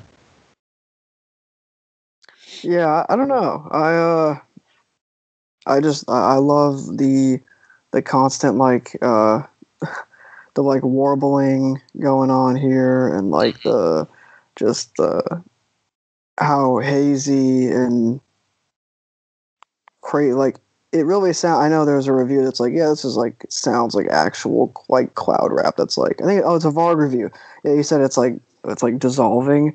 That's kind of that kind of sounds like what this is. Like if you don't uh, you kind of feel like you're like gonna fall asleep while you're listening to it and like ascend while you're falling asleep. Like that's kind of how this this sounds, and that's a really it's a good way of uh of putting it. But yeah, I think uh I mean, Iced Out Castles is like the song. I mean, Oh, yeah. like there is, I mean, there are a bunch of greats. I mean, Louis V. Homo Truck is a great track. Like Gucci Speedboats is great, but like Iced Out Castles is, I mean, that's the song. You know, like yeah, that's the definitely the yeah, crown. like the way he says, like I got cotton mouth, I'm depressed now. Like that's the way he just says that is so is so beautiful. it's perfect. Yeah, that's definitely the crowning kind of achievement of this project for sure. Yeah, like this is this is this is this is. I mean, this is a damn good project. Um, yeah, I I, I love it. Um, It's been a while since I, I got to revisit this one too, just because it. I, I don't think I've listened to it since probably. I don't want to say since I've I discovered it, but it really has been a while. So Yeah, I'm in the same boat. It's been quite. It's been a quite uh kind of a minute. I've never had much of the. Maybe it's because of my initial listens, but I've never had the itch to come back to this one like I do with my uh, other Kray tapes. mhm. Like outside of Iced Out Castles, because Iced Out Castles is really good. yeah, there's a lot of people in the rate your music comments saying like, Playboi Carti wishes he made this. Kind of. I, I get it, I guess. Yeah, but we have to we have to compare everything to Playboi Carti. Yeah. I know, inevitable. I have heard I have heard one uh, album with a trap secondary. Now I have to compare it to Playboi Carti. This is- Rap is trying to be psychedelic. You're trying to be Playboi Carti. I've had like Yeah, or or no, or trying to or yeah, exactly. Either, either you're trying to be they'll either do the thing where it's like you're trying to be Carti and the guy sounds nothing like Carti, or they're you're trying to or Carti's trying to be like this. right. Yeah. Ugh. It's just funny to me. It's like you guys could do do the thing called enjoying the music. I, I don't know if that's possible. Do the, yeah, no, I, I Uh, get you. Yeah, wasting time with the Carti, I, I don't think it's really worth much of our time to compare them. Yeah, for sure. I mean, I wonder if Carti though has actually listened to how much Black Kray Carti has Yeah, I do wonder. to. I do wonder that. hmm, yeah, that's interesting. I don't know. Curious to think. Because I mean, like he he certainly knew about Raider Klan. He was a SpaceGhostPurrp guy hmm True. prior to him joining ASAP. I mean, there's that joke about how he used to have the tweets that literally said "fuck ASAP" along with Yeah, Raider Klan or whatever. That that is a a running joke. but that's Carti being the the the ship jumper that he is, and I don't Right. mean I mean I'm not trying to be diss the guy, but that's what he is. He's No, a ship is what- jumper. That is what he is. He's usually. I mean now. Well, I mean, you know, it's gotten uh, it's gotten so um, so prevalent now that people are you know saying he ripped off Jewelxxet or whatever. He's not a real vampire. Or even like yeah, RCB. Even I've like kind of like he kind of rips. I, I know Diamonds especially like definitely really tries to get that vampire aesthetic. I mean, I guess same with High C too. But I mean, DUMD is always gonna get shit on because he's thirty. yeah, So, That's yeah, kind of how. No, you don't. You see, the thing is, is that everybody's just ripping off that one. Um, what is it? That Black Moon project or whatever it is with the two guys who are hanging upside down as vampires on that album cover. Oh, jeez. I know what you're talking I fucking know about. that. Don't Yeah. I- Oh, is it Black Moon? I forget who it is. What what kind of music is it? It's like an, it's not what you think it is. It's just like an old boom bap. Oh, Yeah. Oh, it it's, has oh, like a really um. high rating. I know exactly what you're talking about. It's um fucking Enta da Stage, right? I think so. Yeah. Well, no, Yeah, that's that's Stage. not. It's not Enta da Stage, but it's um. It's it's another one of the Black Moon albums, isn't it? Gosh, I'm I've only heard Enta da Stage, so that, you know this is my ignorance here. But isn't didn't they uh they posted a cover? It was like their most recent album, right? Yeah. Resident. No, no, that's No. not the one. That's Oh, no, that's it- not the one I'm thinking of. What's the it off. fucking album I'm thinking of? You guys go. We'll, we'll keep going, and I'll try and see if I can find it. Yeah. But Into the- Wyatt's never. Uh, you, have you heard a Black Moon album, Wyatt? I've only heard it to the Stage. So no, I have not heard a Black Moon album. If they were on, I, I like you know I'm you know They're not me, I'm like- trying they're to go not, like, through that super- old school. Yeah, they're not like super canon. They're like old old school East East Coast canon, but they're not yeah, like they're that type of thing where it's like they're the they're in that position like I call like certain metal albums being bolded are where it's like if you're a hip hop guy, you know what heard this album yeah. is, yeah. but if you ain't a hip hop hip hop guy, you don't know what this album is, No, and you'd be surprised to learn that it's very highly coveted. yeah. It's like sometimes I just see like a random heavy rock album that's just bolded, and it looks like why is this bolded? yeah. Yeah. um, and, I'm And I haven't even- I- I haven't even chart dove in a while. I'm sure I can come across something where I'm like, oh, what is this? You know? Yeah. Like it just looks like the type of thing that wouldn't have a bold, but it does have a bold, and you're like, why? but it's because if you know those, if you know it, you know it. Yeah. Know, it's definitely an if you know you know kind of release. But in terms I mean, of that's ice, what these Kray, that's what these these, Kray tapes are Kray the albums are. thing. Yeah. I mean, I guess in terms of Ice Cream Mac 10s, I love it. I still think it's a pretty. I wouldn't call it groundbreaking because he has other products that are groundbreaking, but I think it's a pretty. I think it's a pretty important tape, and Iced Out Castles deserves every word of praise that you know it's gonna get. I mean, I, yeah, I'm gonna come back to this one for and revisit it after this. Definitely. yeah. What's This the um? I guess this is int- so. Iced Out Castles the the um that sample. It's from I know it's from like some uh, piece of Japanese media, but I'm not sure where it's from. I know someone in the comment box said Naruto, but I that's fucking that doesn't seem accurate. Nah, That that seems that seems uh, trolling, but I don't know where uh, I don't know where it comes from. Um, I can see it on. I'm looking on like Reddit right now, and I'm trying to see if anyone actually says what it is. Oh, how unhelpful! No one says what it is. yeah, Amazing. Reddit seems to be the only place that really. Yeah, it's not. Yeah, I can't find it. Hmm. Hardcore googling right now, and I can't. Huh? Oh well. But it does seem familiar. Yeah. Yeah, I haven't. I, I don't know if I've seen it or not. You know, eh, it is what it is, I guess. But I'll have to look into what it is. Um. Yeah, I don't know. I think. Uh. I think when it comes to ice, uh, iced out castles, like that's. I mean, that's always going to be a, a a staple song in his catalog and in the the general, like 2010s hip hop. I don't even know where it's rated all for. Oh, it's high up in 2013. That's good. Mm, I think the reweighting did it did it some good there. But um, yeah. Mhm. yeah. do we want to do we want to hit the 2014 mixtapes? Goth Goth Love City of Doves real quick.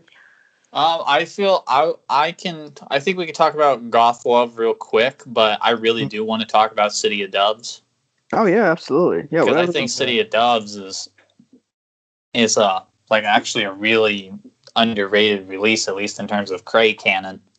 So I kind of th- I kind of think both of these are actually. I haven't I haven't heard City of Doves. I'm not gonna lie, but I just I slept on Goth Love a bit. I feel like Goth Love is pretty good, and plus, of course, it has 30 round clip Kreayshawn. So I, I think it's worth talking about a little bit if you guys don't mind.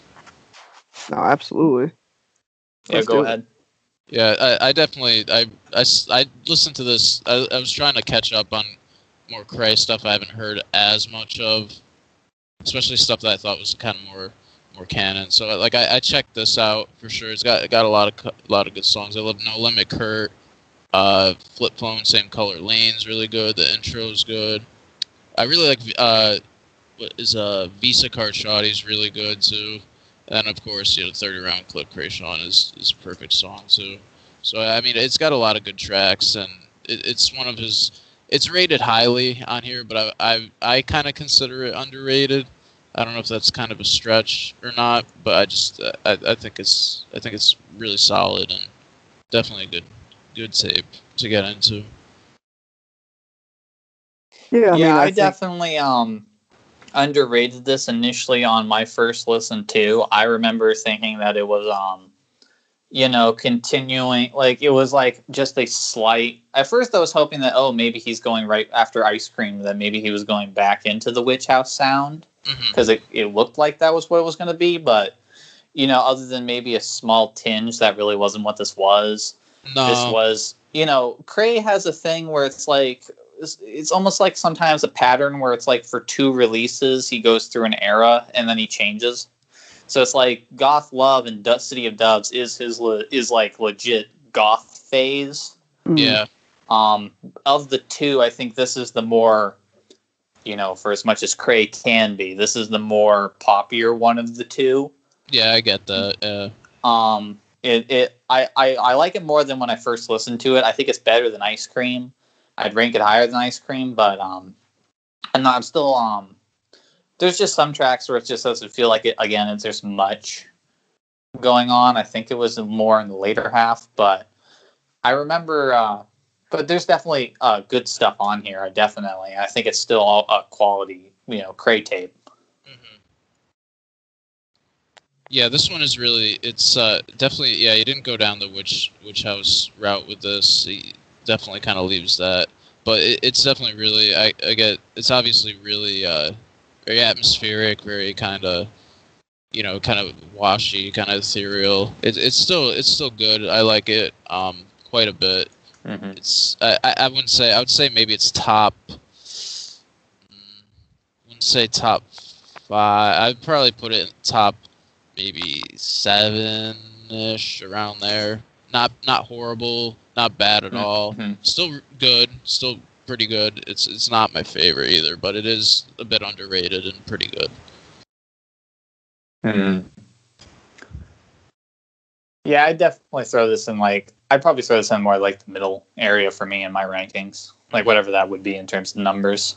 Right. But it's kind of funny because it's like how you feel about Goth Love is how I feel about City of Doves because All right, this yeah, is can- in my like top five. Yeah, we can Kray move on to that if you want. like because this one this sounds like like uh recently there was you can see on the ROM page there was um by Sophia there was a hurricane you know hurricane slash aka yeah, um, there was a her. review where she's talking she really goes into how like you know goth money the group we haven't talked about much but goth money as a group was uh, definitely trying at times to play into that goth sound and here Kray goes like all in it's this thing sounds like a like legitimate like gothic like 18th century like cathedral music. This thing is this thing's this thing is so good. It it sounds like it was recorded in like yeah, a gothic church Oh shit. in terms of like uh the production and everything on here. Um, you know, uh Kray's rapping is like lethargic and like um but not like his his normal groaning. He's still got like um he's still got an energy to him, but it's like he's just um a lot more like uh somber on it and everything, but uh in his own Kray way, but it's it's it's so good. It just nails it like right on the head what you're thinking of when you think goth rap. Yeah. No, I mean, I think you, I think you summed it up perfectly. Like really, and I, I this is the part about him having two albums and then changing a direction or stage, like in his career, I think is really interesting. Because now I'm looking at all his mixtapes and I'm seeing kind of like the sea change from project to project and like year to year. Mm. hmm So He definitely Yeah. it's like I said, he definitely has his eras. It's like he gets we get the witch house era we get like the skate rat era, then we get the witch house era, then we have this goth era, then we get to the emo era, then we get to like I don't know what you want to call it, like his ex- is like his experimental cloud rap era. hmm I guess, and then it's like, or like him getting into like, um, like weird dance clubby music mixing in with his music, Mm, and then, um, and then we get to the tread stuff, yeah. and now we're in like, and now, and now it seems like with the with his recent releases and his, um, and his, uh, his, uh, collab with, um, freaking Booty Chain, it like it's like his pop rap era right now. Yeah, this is the. I would say this is like his pop rap era. Yeah, yeah, I'd Um, agree with that too. Yeah. I think the only I, I think the only uh, real outlier to this theory is ice cream is ice creams and Mac 10s, which is just a pretty um just a you know not standard fare, but it's just a cloud rap release really thrown into in between these uh, goth love and like the goth and witch house eras. I think that's the only real monkey wrench, but otherwise, yeah, it it maps out the progression. Yeah, I think that's. I think that's fair. I mean, you know, who knows when Ice Creams and Mac Tens was recorded, and you know how much of an oddity it truly is. Mhm. So, you know, we can't really know. I he, Kray even nowadays changes so much. Like the amount of scrapped album covers and stuff. Like he still does it even now. But yeah, though City of Doves is uh City of Doves is really good, and I think I think it's like you like I said, it's like in my top five. Like I I freaking I freaking love this thing. yeah. I mean, Oh, this, I mean this. I mean this has Plug Walk on it, so that's Plug really- Walk. yeah, yeah. Oh, I have heard Plug Walk. Okay, yeah. Plug Walk is great, and then um, I think I think I remember. Like I'm trying to remember. Um, like Pl- Plug Walk uh, is nuts. Plug Walk Red is Teardrops, Goth Crick, like the intro, and 92 Lexus. 92 think, like, Lexus is another one. started it. off really good because again, it just sounds like church music, like just warped through like Kray's, like uh, like like mentality. It's just, it's just so good. Mm. Yeah, I'm definitely gonna hit this one up for sure. This might this will probably be the first one I go to to go back or to check out rather. I, Yeah. I highly recommend it. Yeah. It's just so Yeah. good. Uh, watch Watch My Heart Bleed is another one of my favorites on here. Um, Hmm. that's definitely like super good. Um, Yeah. don't know the don't know the producer on that one I um because there are some names on here that like we rec- we'd you know see. Yeah, there's still up. some. We're still There's getting some like- J Yat carried Yes, over. J, I uh, think Goth Love had some J Yat too. Yeah, Mm. there's like there's like some uh, Nedarb on here. And, uh, Nedarb, Nedarb, Horsehead. yeah, my bad. Yeah, Horsehead's on here.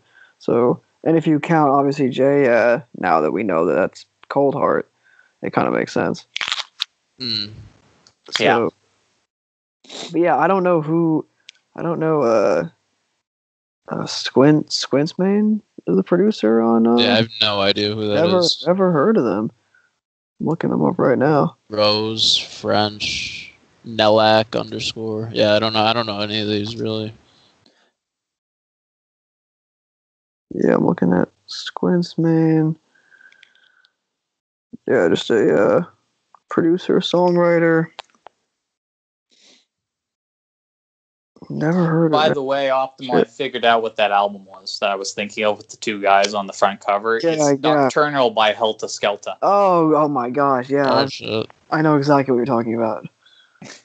That's the How did one you get thinking of, Heltah where It's like those are Skeltah vampires. confused with Black Moon? I, mean, I guess it's fair because they're both like East Coast. Like I think it's just because I th- look at Yeah. that album cover and I think, oh yeah, that's definitely a group that would be called Black Moon.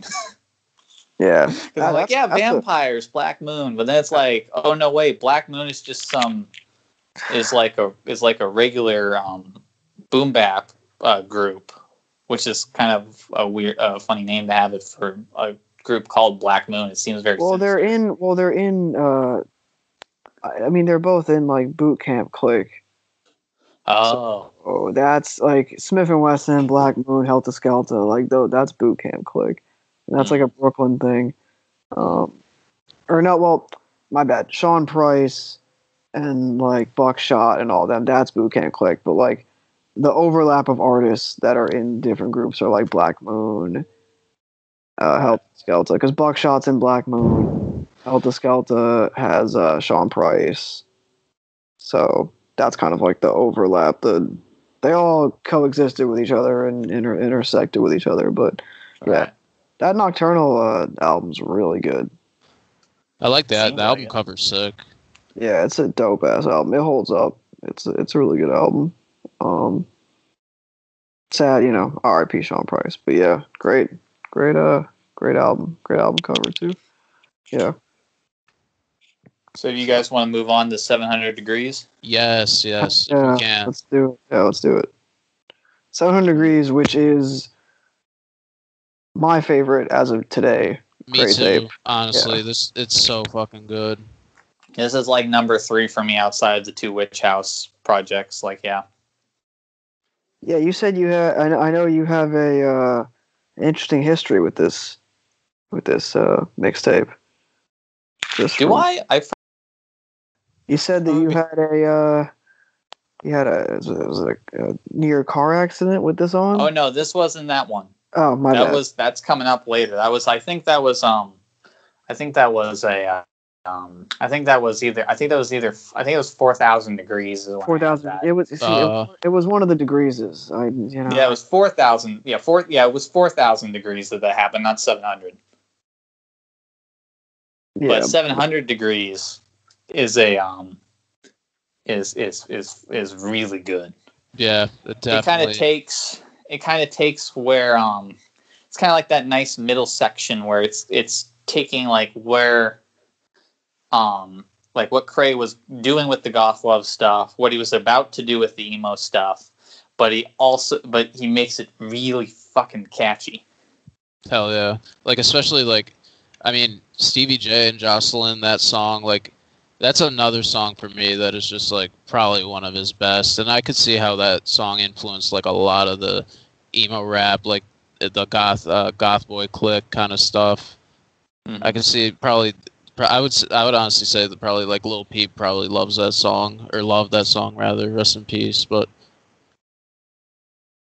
Yeah, I mean that's that's an incredible song. I mean, just the the run of songs this kicks off with, hell yeah. like 30k Uzi. I love that song. hmm Um, for I mean, 10k Motorola is all over this, and like I mean that's you know That's the, great, the, right? The, the, pseu- the pseudonym, yeah. But that's Yeah, interesting. Is is this the Kray. fir- is this the first time that he uses that pseudonym?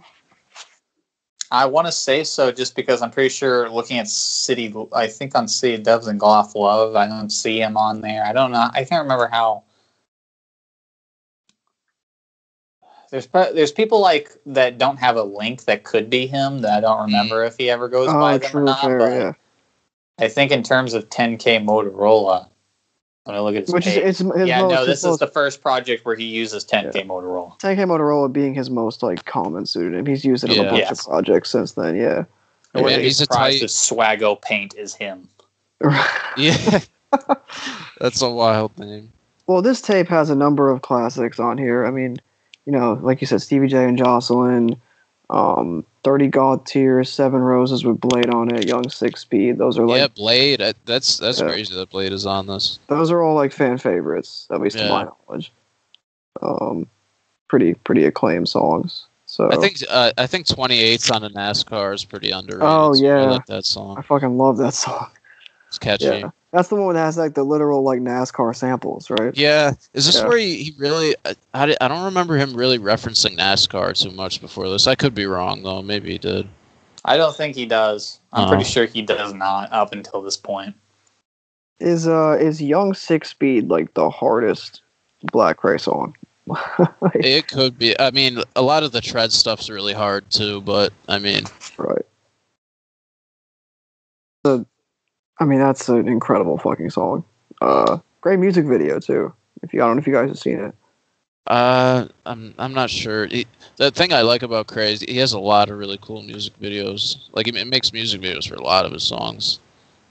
I Yeah, I- I mean, average. yeah. Most of his like one-off singles and stuff. He'll have videos for. Um, but yeah, I think I mean he and Blade. I mean, they, they, this is a pairing that would go on to be very successful throughout the course of both of their careers. But they just fit so perfectly together Hell yeah. Oh yeah, definitely. that they sound great on on on Seven Roses. Uh, the way they play off each other is is perfect. So yeah, I love that song. What's the other song there? Uh, I think it has Kane Groceries on it too. It's famous, right? That's the name. famous? Yeah, That's a, I love that song too. Yeah, that's um. That's a when little later out? Like, on, I think. uh, 2018, right? Something like that. 2019, something yeah, like. I think. Yeah, I mean, you know, I don't. I, I'm, this is this is basically like like a, This is- a, a, a greatest hits album for a, an album that just Yeah. that the greatest hits are right on it. Like it's really good. Yeah. Tony, the, I like the last track a lot. Tony Yayo as well. Tony I mean, yeah. isn't there a um? I could just be thinking of the next project, but isn't or the next two projects, but isn't there a is there an acoustic song? Isn't there a song where he, he samples an acoustic guitar on here? Am I wrong? Like in the latter half of this project? oh man, um, I'm it- trying to remember.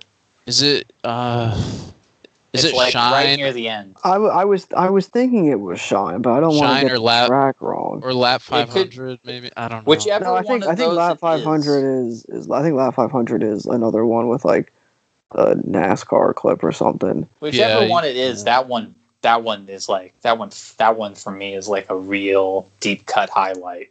You know what? I think it might be Shine because I think It might be Shine. it's kind of like I was thinking so too.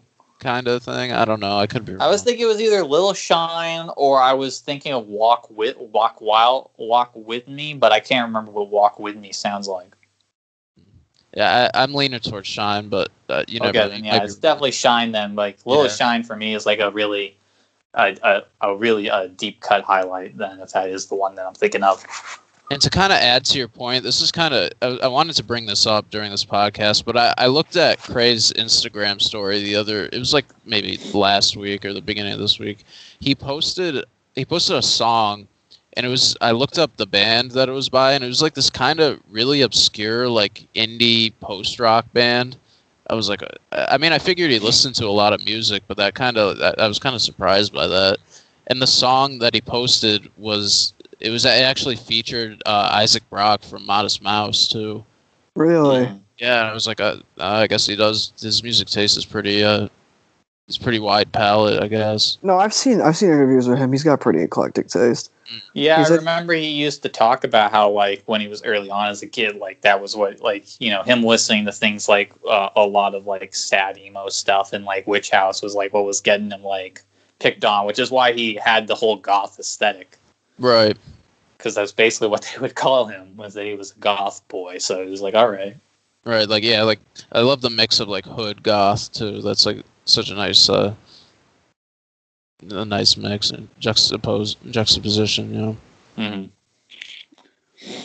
Yeah, no, absolutely. I think like he um and on this tape, like this is like a definitively like emo rap kind of project. Like Mhm. yeah, it's the start of it's him. It's like I said, it's him transitioning from that goth era into that emo era. mhm.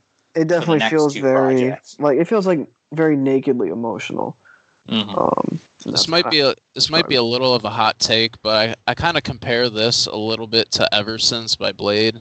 You think that's kind of? Do you think that's fair? I mean, it definitely has that like chilly kind of feel. I don't know if yeah, it's definitely like cold and kind of uh, has that like depressive vibe to it. hmm Um, I don't know. I mean, I, I definitely think both artists have taken influence from each other potentially. Yeah. I mean, they've collaborated numerous times and they've been cool with each other. So right. it would it wouldn't shock me. I can't. I haven't seen many Bladee interviews because he doesn't do them, so I Yeah. can't really. I don't know how much he's taken from Kray exactly, but it wouldn't shock me. Yeah. I don't know if you have any thoughts on that, Wyatt. I can't tell you because I I don't I'm not I'm not I, other than Gluee I'm not big on Bladee enough that I feel like True. be able to make Really? the opinion. Wow. Wow. Yeah, Wyatt in our in the Sematary episode we did kind of talked about his like uh his kind of like hiccup with uh a lot of like drain stuff. See, I didn't I didn't like Bladee until very recently. When I first heard him, I, I did not like him at all. I listened to Eversince. I was like, "What the fuck is this?" But uh, he's really, really grown on me in the past probably six months or so.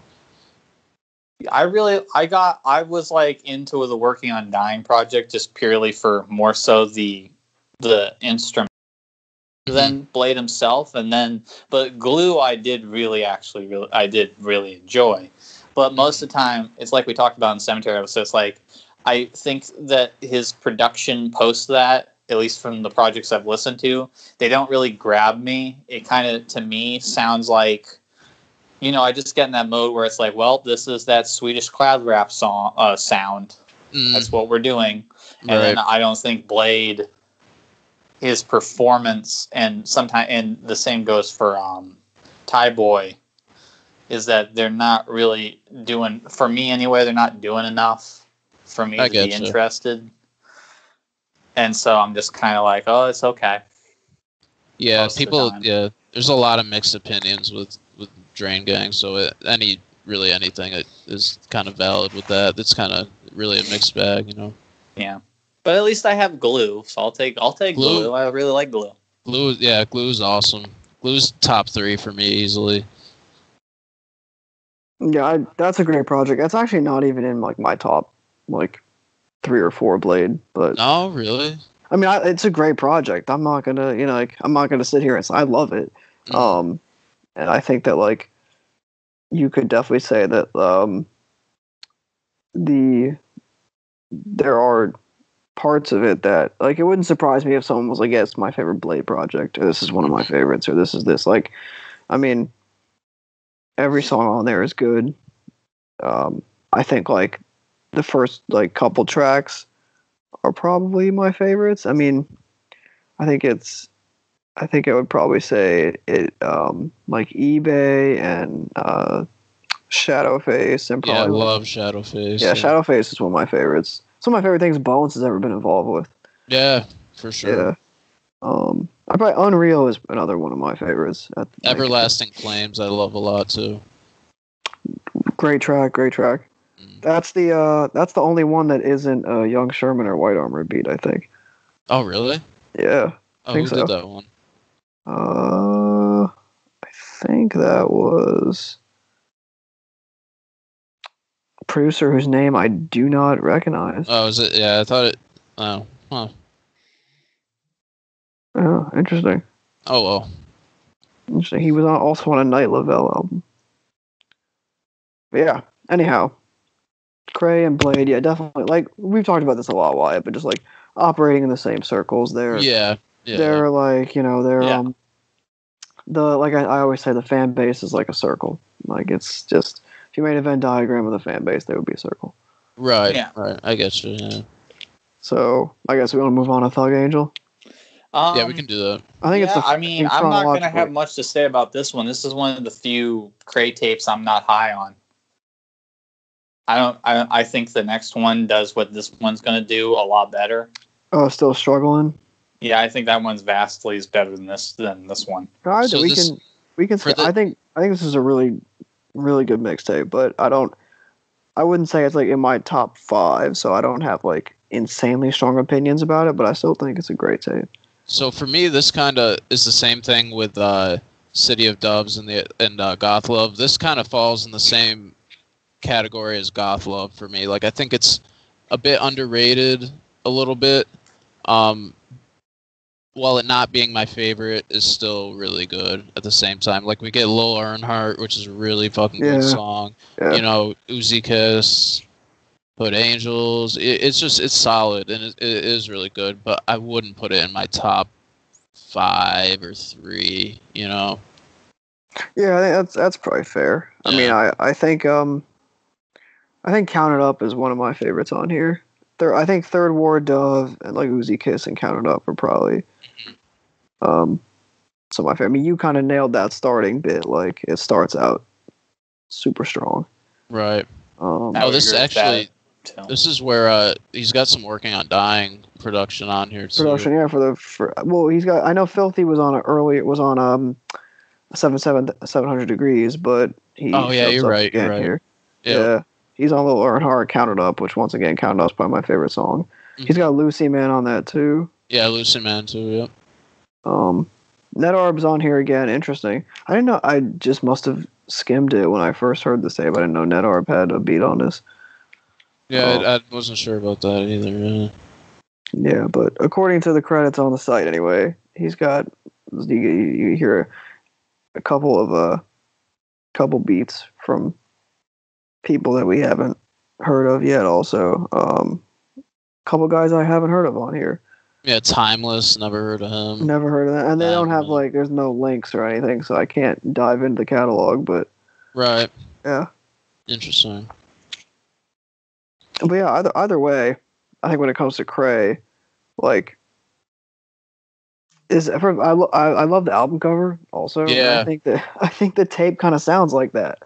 It has this like, it's just this like deep melancholy to it. Um, right. Right. It kind of. It, it's kind of sort of unique in that way. It kind of has that like melancholy kind of floating away to heaven. I don't know. Kind of like a melancholy, but kind of ascending feel to it. It's it's a weird mix, but Yeah, I think like it has it has some of like I think my more like slept on Kray songs on here. yeah. I think definitely. overall in, in his catalog. Um I think that heavenly feel is, is interesting. You said that that's a that's an adjective I'd probably use too. Like Mhm. I don't know. So I, I get where Wyatt's coming from, where he's saying that like the next tape does it better. Um, I probably like. Because for I me, probably this like, is just like this kind of falls into the ice cream and Mac 10s thing, where it's like that one just feels like it's Kray doing a cloud rap album, and that's it. Mhm. This feels like Kray is just doing an emo rap album, and Yeah. that's it. Yeah. No, that's fair. Um, you know, I think in the case of this one and the next one, he does both very well. I prefer this one by a little bit. I think. Yeah. a Um, little. Yeah. A little bit for but me. that's- but that's we can. per- Yeah, that's personal taste. I guess you know.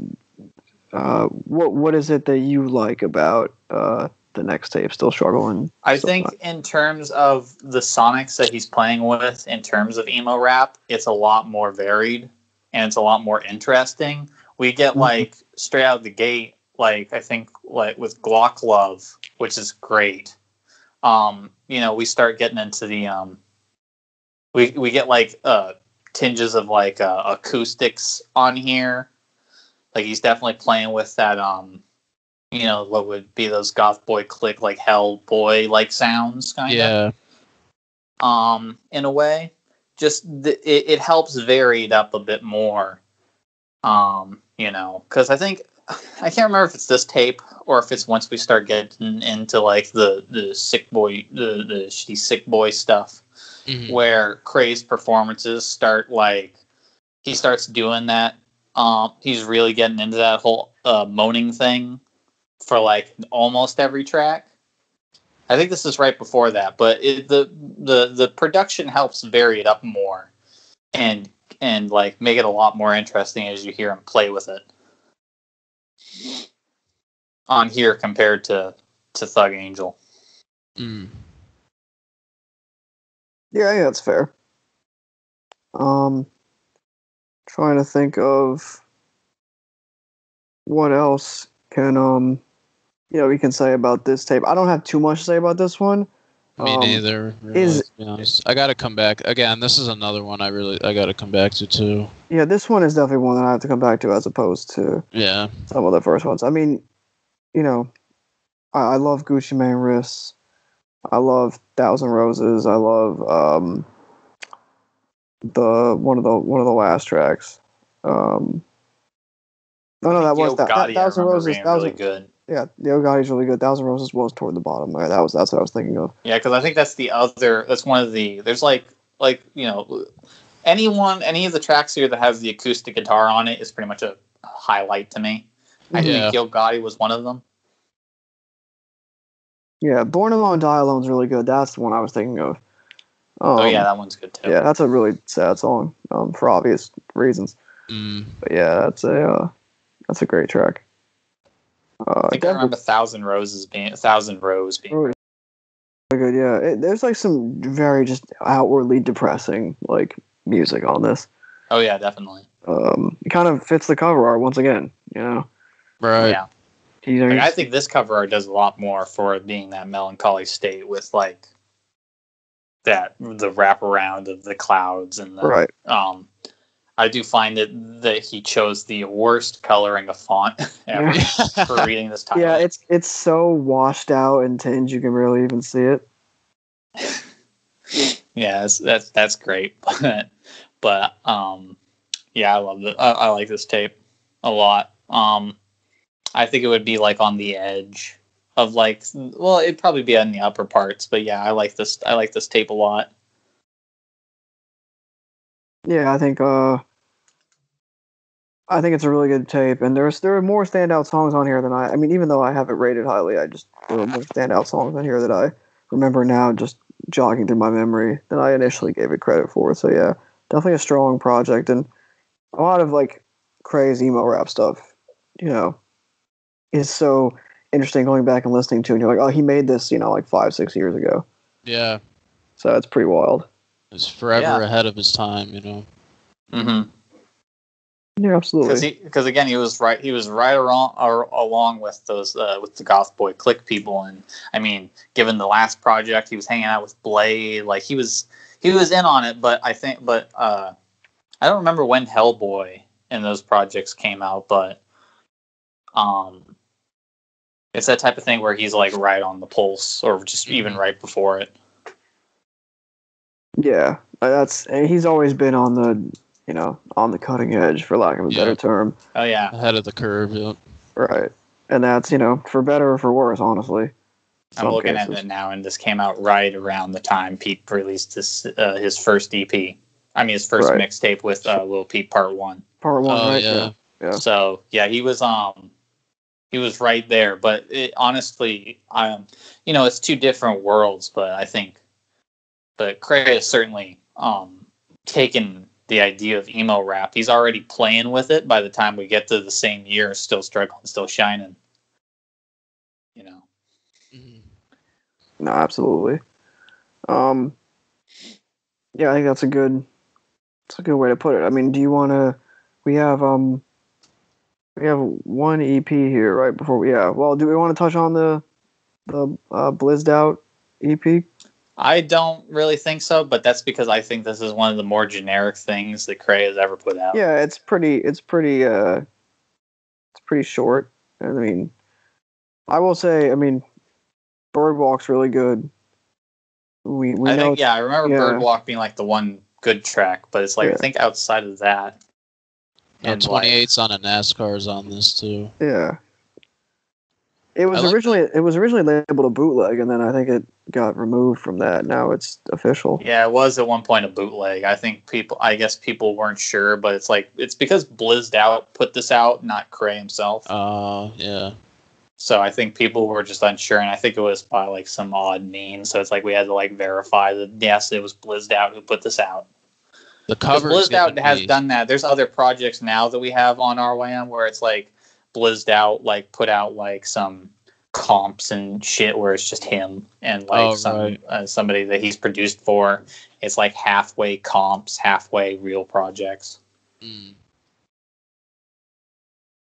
Yeah, I, like I, I think when it comes to this EP, like it's kind of you know, if you like Kray, you'll probably at least kind of like it.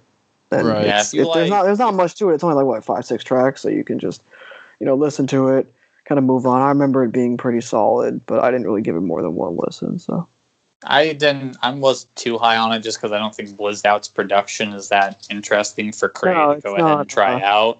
it's not Um, as unique as a lot of the other producers he's got. yeah, maybe if you're really into the um, recent tape for Nokia Talk 2002, maybe this is a thing I would recommend that you check out.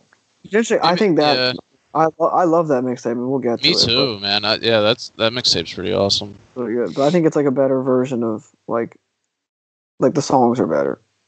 Yeah, Yeah. compared I feel this, like, I think it's definitely With Nokia Talk, I feel like I have a bit to talk about about that. That I enjoyed that quite a bit.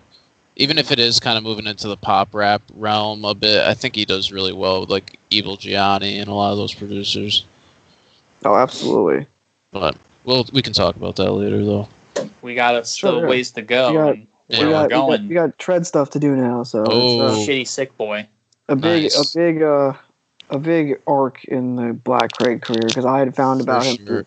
I knew about him just I got into like the the tread stuff at, right after the ice cream and Mac tens like wave. So yeah, this is a this is a I, I love this tape. I know I think KP. I know you like this tape. Why? My bad. I like this tape, but it's Yeah. like of the projects that we're going to talk about here coming up. um like this run that he has with like the weird experimental cloud rap like dance and like tread stuff. Mhm. This is um this is like my the second one that I'm not hot on. Like it's not that I'm not hot on it. I like it a lot, but it's like on the low. It's on the lower range of this upcoming material. Mm. Yeah, I I love this. Uh, I love this this tape. Like, it has some of. I think it has some of the hardest beats he's ever rapped over on it. Honestly, This, Um, yeah, filthy kills is. I mean, th- this is um, out of like the tread. I I would say I know we're gonna move on to this one after, but I, I like working out the mud more than this. Mm, But I think this is still really it has mask up go dumb lick music, and that that's a fantastic fucking song. I, I yeah, love there's not song. there's not much of that song that I. Yeah, there's not much of this I don't like, and that's the centerpiece of the tape, obviously. I remember when I watched the 108 Mike's uh, tread video, he said he didn't like this tape like at all, really, and I was like, I was like, oh man, this tape is pretty good though. I think. I don't know. I, I- I do remember I had a conversation with him about that. I think on the uh, either on a podcast episode or just like through DMs and stuff. Yeah, I remember him saying he didn't like it, but I was. I mean, to me personally, this tape always struck me, and there's not a song on this I don't like. The in the uh, baby cash out, you know, I Mhm. fucking love that song. Yeah, it's a The great hook- intro. Yeah, the hook is so infectious. I love the way like the beat kind of like oscillates. Um, I love the last three songs. I think are the, the strongest points of the tape. Yeah. Yeah. Uh, definitely. Like Elm Street Horror Squad, that hook and the way like the kind of like deranged like horror movie atmosphere going on in the background too. Mhm. Um, it's very like very very dark, very menacing. Um, yeah. Hit him and Filthy are, are just a really nice combo, to be quite honest. Yeah, they have great chemistry, and they've been, you know, we had seen it on earlier mixtapes, but obviously now they get a, a full length tape to go in. Mhm. Now, Filthy does the whole thing on this, or is there other? It Do we just says get- do we- Filthy on Rate Your Music. I I'm don't not know. sure if we get, do we get like an uh, uh, Brandon Finessen like, or anything like that on here too? I mean, it would, the tags wouldn't change, but Right. Right. so I'm just, I mean, it might be Filthy just done the whole thing, but Could be. Yeah. I didn't hear, I, I can't remember if. I, yeah, I, I didn't hear any Oogie Mane tags listening to mm-hmm. this. And I've I mean, to this looking a at lot. the looking at the Bandcamp description, it looks like I think they, it looks like Filthy's the only one that gets a specific shout out as a person, Right. Sometimes which with is the idea production, of why he's the only one who produced it.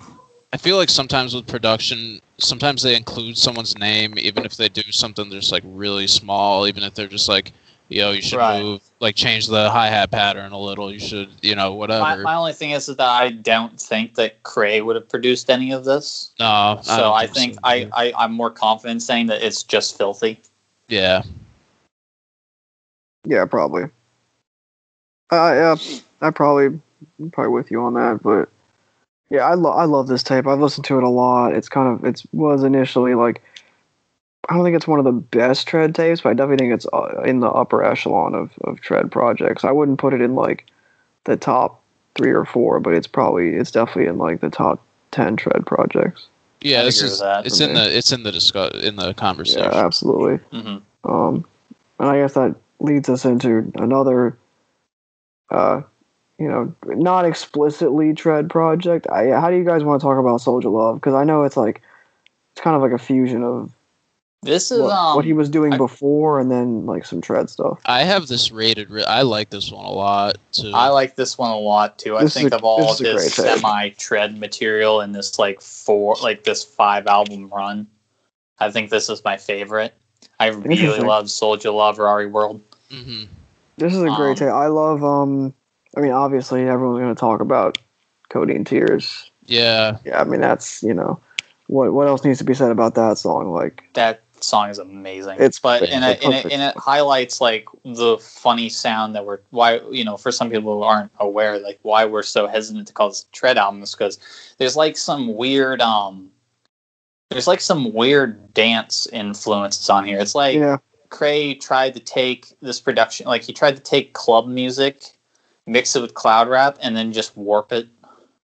right. Like there's some, there's some out there beats on here that sound like like they would be like, just like um, like uh, it's just like club music being heard while you're on syrup. Like it's it's crazy. Right. Codeine Tears in, in particular, like, a, is that a sample that the melody? I, I don't know. I don't think it is, but that the melody is just so it's so nice. I love it.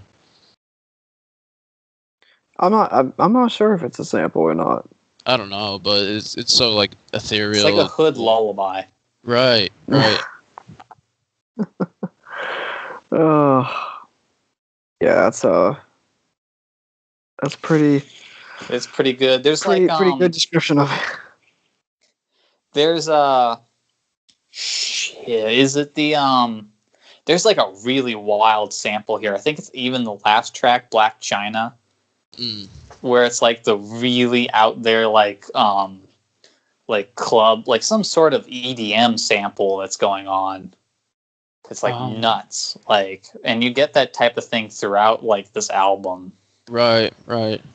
Yeah. This one. This one's wild for sure, but it, it's really good. Yeah, great uh, great record. I love um, what else do I love on this tape? Um, Oh. The Love second for track Ren. is good. Yeah, Love for Ren. I love that one. Yeah, you're right. Shine on uh, Western Ave is a good one. Um, I'm trying to think of was there was one more that I was the clear highlight for me on this one. I think it's uh. no, I think I think that's it. I think I got those were like my favorites. I mean, Codeine Tears to me towers over a lot of the tape, but the rest of the tape was like consistently real solid throughout and definitely uh I like styling with the tech. I guess I'll just mention that one too. That, that's a solid song too. Oh yeah, I, oh yeah, I, I do like that song. Um, and I was gonna say, uh, actually, the um, the one after that, Taliban Ave. Oh yeah. I. I, I like that one. That one's got a um, a good. Is that Nedarb on that? Oh no, Nedarb's on the next one, but yeah, Oh, that's okay. still that's still a good one. Yeah, it's Yeah. a good stretch of tracks right right in the meat of the album. Yeah, the right middle there. toward the end, because then you get like Kray does a few of them. Um, there the one with Kane has Filthy on it. That's a more straightforward tread song. Mhm. yeah, there's. I agree with with Wyatt. There's like an interesting uh, set of influences on this. It's hard to pin this down into like a subgenre. Yeah. Yeah, it's it's a nice mix. Yeah. Yeah, definitely. And I think I All think the track I'm looking at now, I think the track I was thinking of was um I think the track I was thinking of was where your soldiers at where your so so where your soldiers at where you so, where you soldier rag. That's the Mm. one I'm thinking of because Black China is like a tropical type of track. Again, it's really weird. hmm Black Kray Um, doing doing Tropical House. Yeah, well, it's like it's like it's just yeah, it's got like a really tropical beat type of sound to it. It's just it's yeah, it's just odd, but also it's like yeah, so it's it's like taking tread and like bringing into like a dancey, like Oh, someone commented too. There's a Fleetwood Mac sample on uh in uh styling with the tech. I didn't even realize that. I didn't either. That's crazy. That is wild. I didn't. I haven't picked that up. Me either. I'm gonna have to listen to that again. Mhm. and I couldn't tell you who who. uh Oh yeah. Uh, okay. Yeah. I was gonna say. I was looking at the production credits, and I'm like, oh yeah, I I do know who that producer is. Mhm. Um. But yeah, I guess if you want to do, if you guys want to move on, because we're Yeah, we can. We've got we've We got can, we've, um, we've got stuff to do in terms of the the Kray the Kray catalog. We're we're, we're getting there though. I think we Well, have, yeah, yeah, we're- we're, already well through, past halfway. yeah. Are we in the? uh I think we Do you should. guys, I forget which comes first between. Um, I don't know if you guys want to talk about the Sad Boy E EP. Um. You have? I heard it- to I heard it I a remember it while being ago. good. it, it is good. I just I don't remember much from it. I heard it a while ago. Mhm. Um, If you don't have much to say on that, then we can just go on to Nightmare on Elm Street. Yeah, we can move to that. yeah, we can do that. I remember Twelve Teardrops being a really good song, and I don't have much to contribute about I it. remember what I was thinking of is that I think this. I don't think this tape. I find it uh, curious that this is the tape that it's like people don't like from Kray. Mhm. That I because I think this this EP is this this mixtape. I mean is is pretty decent. I definitely think the first half is way stronger than the last half. I remember that specifically about this tape. Uh, like it starts off really good and then just progressively kind of goes down until I think either Diddy Kruger or even the outro, because I know again he throws in an acoustic song on that, and that's great. But otherwise, um, yeah, it kind of just deteriorates over time. Because I remember things like One Night and 90210 were pretty good. Mm. Um, but I do just find the rating for this fascinating that this is the one where it's like collectively everyone was like, no, this is the bad one. Yeah, that that is odd. Yeah. Yeah, I mean, it's not like my favorite or anything. I heard it once, I believe, and I wasn't like too too sold on it. Yeah, Yeah, I, I think I heard it once, but It's kind of weird because it's not really. It doesn't fit. It's one of those things again where it's like it's one of those albums that doesn't fit with the progression that Kray was doing. It it's not anything related to the tread sounds he's playing with prior and right after this. It doesn't. It doesn't. It just. It doesn't. It feels like an it- yeah, it feels like another kind of like stop gap like oddity in his catalog. Yeah. And it's one of those things again where it's just like this is one of those tapes where it's not him improving on anything or trying anything out. It's just him. He's just making a cloud rap album again. Um, so I don't really know. And it, it doesn't help that I, I, you know, the original um, cover for this, if you can find it, it's kind of a bit hard to find because it wasn't out for very long. But the original cover for this is a lot more interesting. The cover for it now is kind of like probably on the lower end of any of Kray's covers ever, and kind of. But I think it does highlight just how like inconsequential kind of this tape was. it's a good point. Yeah, Yeah, I think it's uh I think it's interesting in just how like it just feels sort of I mean for one, like the rating is literally like, okay guys, this is the one we don't like. That's funny. Yeah, it's Um, like a huge anomaly compared to everything else. It's like er- all of his tapes are like, you know, sitting like even more hilarious is that like this is one of his his few modern tapes that like doesn't even crack triple digits. right. Yeah. Everything else has got like 200, 300, 300, when it's like, like 97. 3 out of 3.1. Yeah, um I don't have too much to say about it because I don't remember it too much. I should give it another listen tonight. Um, I don't. Yeah, again, I think it has a strong. I, it's like I said, I don't remember much of it either, but I just remember that specifically it had a strong start, and then as you go through, it just gets more and more like meh, and I was just kind of done with it when it was done. Um, so I, I do get why you know some people would probably say that this is probably on their lower end because I do think that especially as an anomaly, it does nothing for Mhm. Kray, but I mean, just taking the songs as they are, like this feels more like it should be like you know where 700 like this feels like it's more of the emo rap era for Kray I will say that but and um but I do think those those few starting handful of tracks is, is pretty is pretty good for Kray if you like that era Yeah, it's definitely like a, it's definitely not bad or anything. It's definitely worth listening to if you're a Mhm. fan of Kray. I don't know if it would be one of like the first 15 Kray projects I would recommend to somebody, but I it's mean this was the last thing I ever listened to by him Yeah, this was one of the last things I listened to too. So, just because of reputation, to your point. Yeah Right. I'll s- I'll still end up checking it out probably just out of you know I, I mean I think I heard it once but I really literally don't remember anything about it. You know, now that I think about it, I guess it kind of makes sense because Sad Boy came out in 2016. So this, I guess, this is kind of like the album pairing to that album.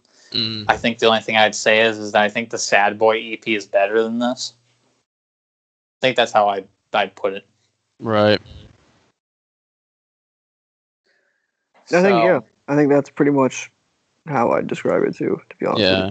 yeah. So I mean, if we only got much else to say about that, then we can go on to working out the mud. Ooh yes. it's a great project. Hell yeah it is. I get to be the contrarian and say I'm not high on this. Really? Oh man. Yeah. I did. no, I knew why that. not? I I knew that. I I I, for, I temporarily forgot during the episode, but I knew that we. I think we talked about it before. We did. It's like this is like Yeah. my controversial Kray opinion is that I don't Right. I'm not very high on working out the mud at all. You like every day of the week or no? Um, I don't remember specifics because it's it's because you know it's like I said before we started recording. I I made a mis- I, I've been so busy with homework. I kind of am been lethargic with recent listens to Right. remember specifics, but I do remember that it's like compared to like the crazy production on Soldier Love, Rari World, um, and like what he's going to do with 4,000 Degrees, where he kind of mixes like he takes what he did on Shitty Sick Boy and Soldier Love and like mashes them together. In my opinion, on 4,000 Degrees, it feels like working out the mud. You know, again, it's I'm going to keep using this analogy, but it's like you got your standard fare emo rap, you got your standard fare cloud rap with ice cream. This is uh Kray's standard fare tread release Tread tape. to me. Yeah. And this is like just it's just it's a it's a tread release, but it doesn't catch me like the other ones do. Huh. That's fair though. I, I get what you mean. Yeah.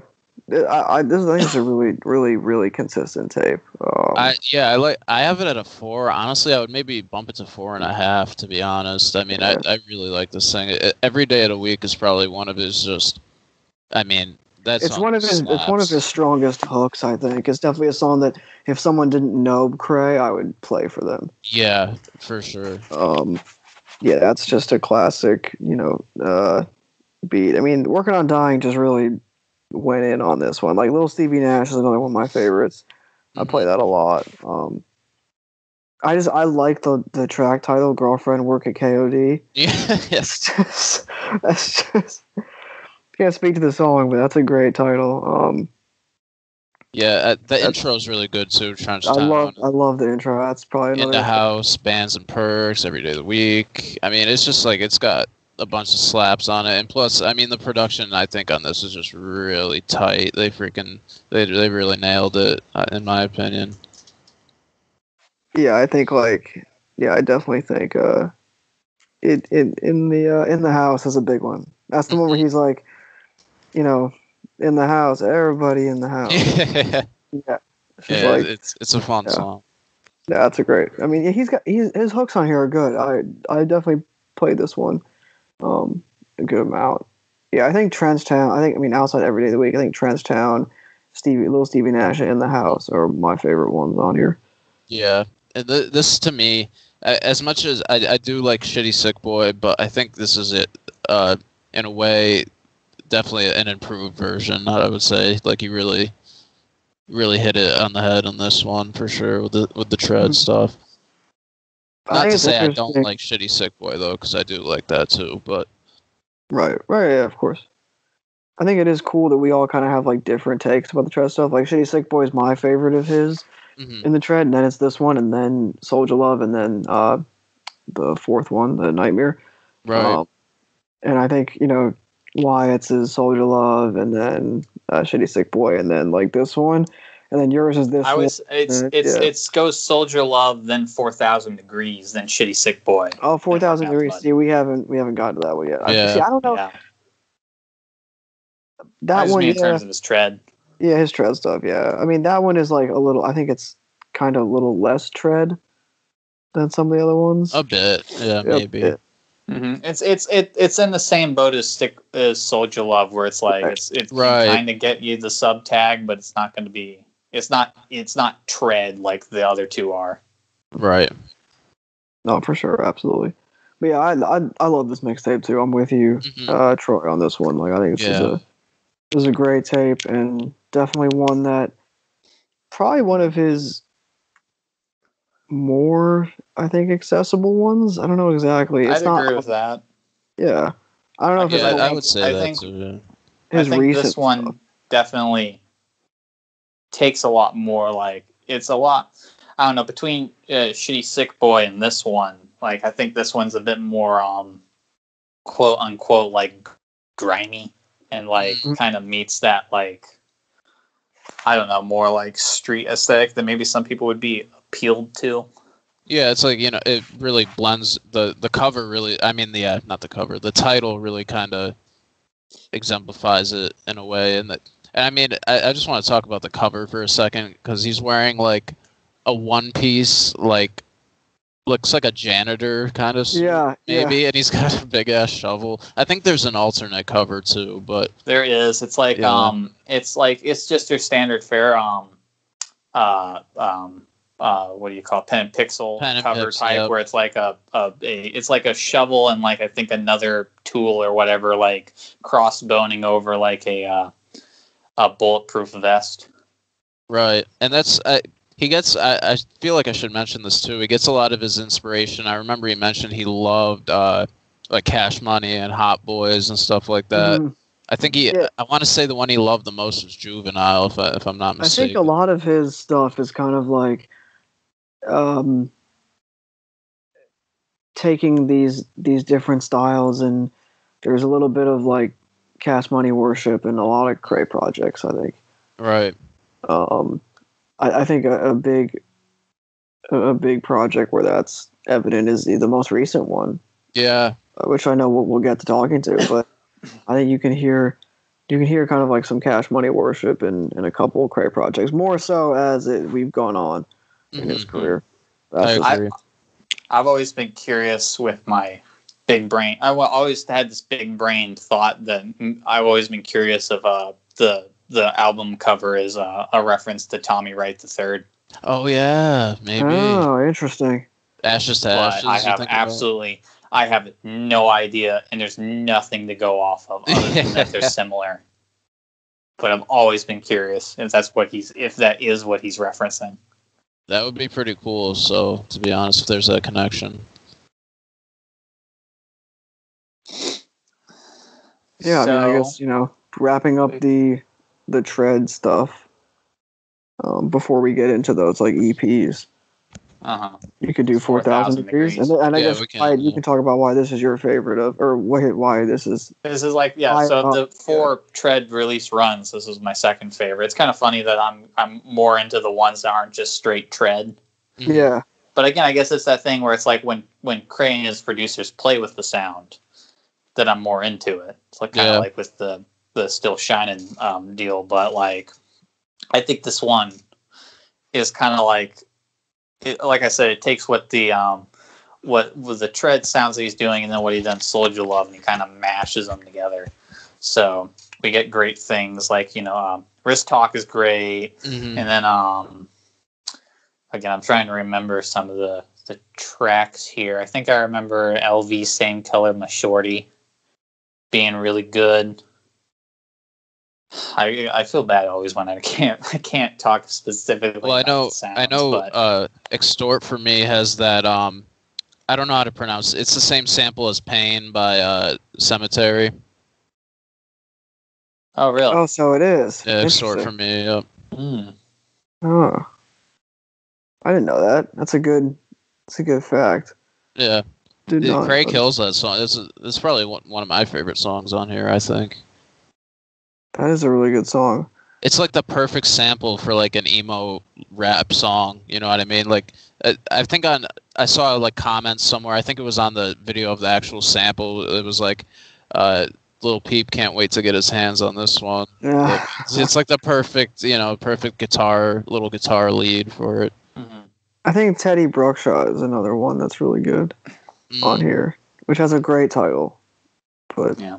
Yeah, um, I will say we don't talk about it much, but I think I think if I had one criticism of of Kray following this entire era, like post Still Shining, going into the Shitty Sick Boy and following, is Yeah. that he does do that one moaning flow a lot. he does. Yeah, And Yeah. so it's like all I have to do, all I have, sometimes it's like ride or die on the production because Kray is just going to do his thing. Mhm. I, I, I do kind of wish he would vary it up a bit more at times because it's like, I'm thinking, it's like, that's my, that, that's why like none of these projects in this tread era, even if I really like them, like this album or fourth or love, uh, Soldier Love, I, I, I can't rate them 4.5 or higher because they start blending because he's still just moaning the whole time the same way every, every sometimes uh, every like a lot of tracks. He varies it up occasionally, but he really he really sticks to it, and that that kind of has an issue of making a lot of the songs blend together. Yeah, I, I mean, like I, that blend, but it's it's it's it's it's it's a it is a, a criticism to be made. It's a bit of a knock on him. Yeah, I, I get what you mean. I, I, could- I could see it. I could see it. Um, yeah, I don't know. Um, I I think I think it when it comes down to an artist that I like, if I'm with how they're presenting the music and you know how it sounds to me, then I'm like okay on whatever kind of stylistic path that that that they might stagnate on. So I mm-hmm. guess in the tread stuff, you could argue that over the course of four projects, you know, there is some stagnation there. But I like Kray on that tread sound so much that it doesn't bother me. Yeah, Yeah. no, it doesn't bother me. It's just that I, I can't help but acknowledge that it does have an issue of making the tracks blend. At least on project to project, it makes them blend together. Because as much as I can maybe think about the sounds of the album, when I think about Rory on the tracks themselves, all I can think is is him going "oh" every out Yeah. every track. That's all I can think about. Do you do you think the and same? it's it's a matter of me remembering how that works with the instrumental versus anything else. Fair.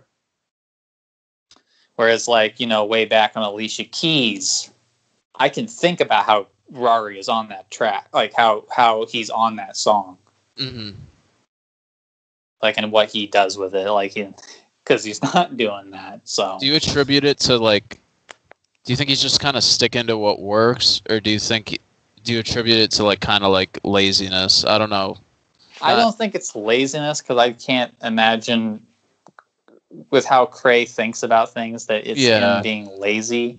Right. I have to think that maybe it's him trying to do this thing where it's his calling card. Maybe he thinks that he's. He, I guess he does technically vary it up sometimes before he does the moaning. He just keeps ending it on the same moan. But like I think he's trying. Like sometimes he thinks he's just trying to make it a calling card. I don't know, but Yeah, I tend to agree with you on that. I, I wouldn't. I certainly don't attribute any of his stuff, anything he does, really to laziness. I mean, obviously he's got a good work ethic when it comes to music. So mhm. I I definitely can tell that he puts a lot into it. yeah, you know he definitely cares about it i can't imagine that i can't I, you know maybe maybe one i can't think of a release where i could say like oh this is the one where kray wasn't trying yeah, yeah, yeah. Um but i think i don't know maybe he was just really in on this whole moaning thing hmm i think it was just him thinking that oh this will be my thing and Yeah. i'll play around with it but the problem is is that that thing is so prominent that even if he does play around with it i can't tell Yeah, it can't go unnoticed, kind of when, especially when you listen to a lot of his stuff. You know. yeah and it really it really does confine him sometimes flow wise Mhm. because he has to end it doing that Yeah. so so we're always ending on like the same two melodies Hmm.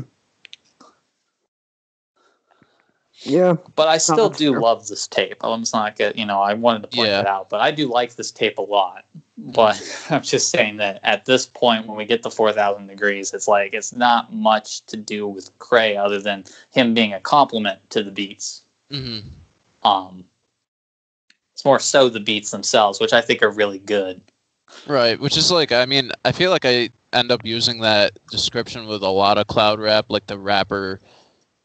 Not saying this is extremely completely cloud rap, but I'm just saying like the rapper complements the beat. You hear that with like Lit, Playboi Carti a lot, that he compliments Yeah. the beat. You know what I'm saying? It's not necessarily a bad thing, but you know. I mean, my thing is, is that I do that with music in general because Mhm. I've kind of got the stagnant opinion that, um, you know, it's music first, and the vocalist was always meant to be the secondary part to any musical. And you know, I know hip hop tries to emphasize that. To to me, that's why I put the rapper always secondary Mhm. because it's it's you know I remember you know Dead End Hip Hop used to talk about how like oh it's back in the day you know we used to be fine with a rapper being over bad beats because we cared about the rapper and uh, I don't. I, I find that fascinating because it's just like I don't know how you do that because Right. I'm not here to listen to a guy. You know, it's like I don't mind the guy rhyming, and I don't mind the guy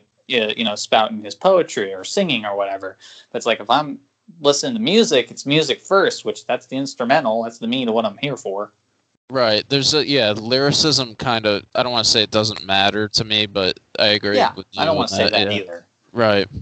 It can improve upon it, but hmm it can cert and sometimes it can be the thing that elevates a instrumental but yeah.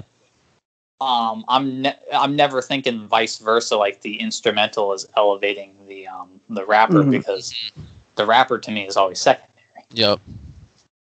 Yeah. No, I think I agree. I think that I think we're on the same page with that. Like it's, it's like that shady aspect. blaze album title you know rappers ain't shit without a producer Yeah, and they deserve Yeah. more credit all the time. You know, the producer. So otherwise and it really hasn't been beat until poet. like this past, you know, decade or so where producers have gotten more credit, you know. yeah, that's true. Yeah. Which is funny because it's like, I wish that's how people would think about it more. It sometimes feels like, at least in terms of the mainstream, it's like people, you know, you get the anti bumble rapper people and all that, but it also feels like there's a halfway a slight towards producers sometimes, where it's like, no one talks about like yeah, this is the age of like instead instead of us focusing on being like, man, this is a great age for producers, everyone's like, oh, this is a bad age for rappers. Mm. It's like, Yeah, because people, you know, why can't the producer be the important one? We've had plenty of producer based albums, like like for Christ's sakes, we have instrumental hip hop albums hmm that we call hip hop that we also hold in high acclaim. Like Donuts, hello. Yeah. It's like, can we? Why can't we be in an age where the producer? What's wrong with being in an age where the producer is more important than the rapper? right. nothing's wrong with it. It's just, you know, how people are closed minded and stuff, you know. Yeah, Like that's just It's like people hear the word rap and it's like, you know, rap or hip hop, and it's it, it, it just has to be someone rhyming. You know, I feel like that's what people's brains jump to first, whether there's a beat or not. You know, or a good beat or not, I should say. But that's really, you know, that's again like a closed-minded view of it. yeah. I know some people are like really ha- like really like to emphasize the idea of the rapper, and that's like, though, that's what makes hip hop unique. Mhm. I know some people really like it's you know it's the wordplay and everything, and while that is certainly unique to rap, never discredit that. It's the thing is is that that is in service again to the music. Mhm. The ability of flow, rhyme patterns, like and even and even at times wordplay and pronunciation is always in service of at least most of the time is in service of the rhythm. And then lyricism is like i said is like a side dish. Right. um you know otherwise every other aspect of rapping is in service of following and mixing with the beat. So it's like why we it's again it's like the, the instrumental is is what we really should be focusing on is what what makes you rap unique and its focus on rhythm hmm no, hundred percent. You're you're you're definitely hitting on all the. I mean, rap is more than just the art of rapping, and that's Right. Yeah. something that you know it shouldn't the take. poetry Exactly. or i guess Yeah. And I guess this is a, a roundabout way to get into it, but should we talk about should we talk about Blood Rain now? The Um, yeah. Yeah, if we can. Yeah, because I mean, I'm I don't know. I know some people. I don't know if we want to talk about depressed shooter because Oh, the some press people. shooter. I, I. Some people bring it up. This is actually the press shooter though is one of the one the one of the few Kray projects I haven't listened to yet. It's like I- one yeah, of the few haven't blight spots for me, but Mhm. It's uh, it's got some pretty good songs on there in the back half. I think it's a solid. It's a solid EP. Um, I think the last three songs are the best songs. Um, So no, no comp is my favorite. Through the field is my second favorite, probably. Those are the ones that like I I still uh spin like from it. What? Listen to this comment on on this uh, project. Never gonna forget how I went to Orlando last month and Stephen Malkmus from uh, from freaking Pavement took over the radio for an hour and played the title track. I I don't know if that's a joke or what. I refuse to believe that's real, but that's amazing if it is. Yeah, that's insane. that's crazy. I'm just I'm just curious about this project because it's in collab with FA, FHN uh, Mhm. Mook, Yeah. who is Yeah. part of the Nobody Death Set crew. hmm Who they have that really great uh, tape with uh, with BMB Death Row. They do. So this always made me interested to check this out, but I just haven't ever gotten around to it because this right, is like the right. one. This is the one Kray EP that isn't on streaming services oh right. for whatever right. reason. This is the only one that you can't get on streaming. So yeah, but I um, think you can. Um, I'm pretty sure that uh, you can find it on like YouTube and stuff because I. Oh did. no, yeah, no, I'm sure I can find it. It's just that no, you can find this really easy. It's just that I'm just saying, like in terms of easy, like ease of Oh, the access, e- the right easiest, streaming. This yeah. is the only one. the easiest of access. Yeah. Yeah, I always try to download everything I listen to because I use it for walks. But yeah, this is the one. But this, this one I've been interested in, but it's the only one that I'm missing out of like um, really my listening catalog. Hmm So I was always curious about it. Well, I guess we can go to Blood Rain, and I think Yeah. this has some of a couple of his like. I think songs that are celebrated the most, like Amongst the Dead, definitely, yeah. is is one that a lot of people. Blood Rain 2020 is another one. hmm Like that ending run of tracks, um, Mhm. which he produced. I produced. do remember the opening "Paint the City" being pretty good. Yeah. Yeah, this, is definitely uh, this is definitely a really really strong EP. Yeah, I think it starts strong and then ends strong. Right. This I kind of it's kind of odd. I I, I kind of stopped listening to Kray for a, a little while because I don't know. I just I, I just kind of fell out with with him and this kind of I, I guess the style of hip hop in a way. I, I just wasn't as into cloud rap and stuff like that. But this is kind of I when I hit this tape because again it was it was easy to find on uh, streaming and I think it might I could be wrong. I was gonna say I think it's under the Black Kray name on Spotify and streaming. I could be wrong about that. I'm not sure, I'm but pretty sure it's it's under Sickboyrari. it's under Rari. Yeah, you might be right.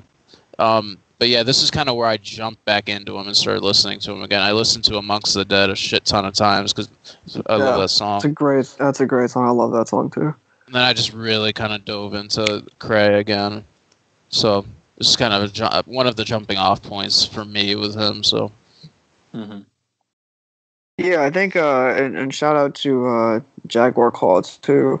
mhm. um because i did not know who they were prior to hearing um the the beats on uh on this now they were on 4000 degrees too uh, i think but they've if you go back and look at like um their like production catalog they've been on things as far back as like some chapo tapes from like right. 2016 and stuff. So, yeah, shout out to shout out to Jaguar Claw for sure. And like, I think it's cool that the tracks that Kray produced are like my favorite ones.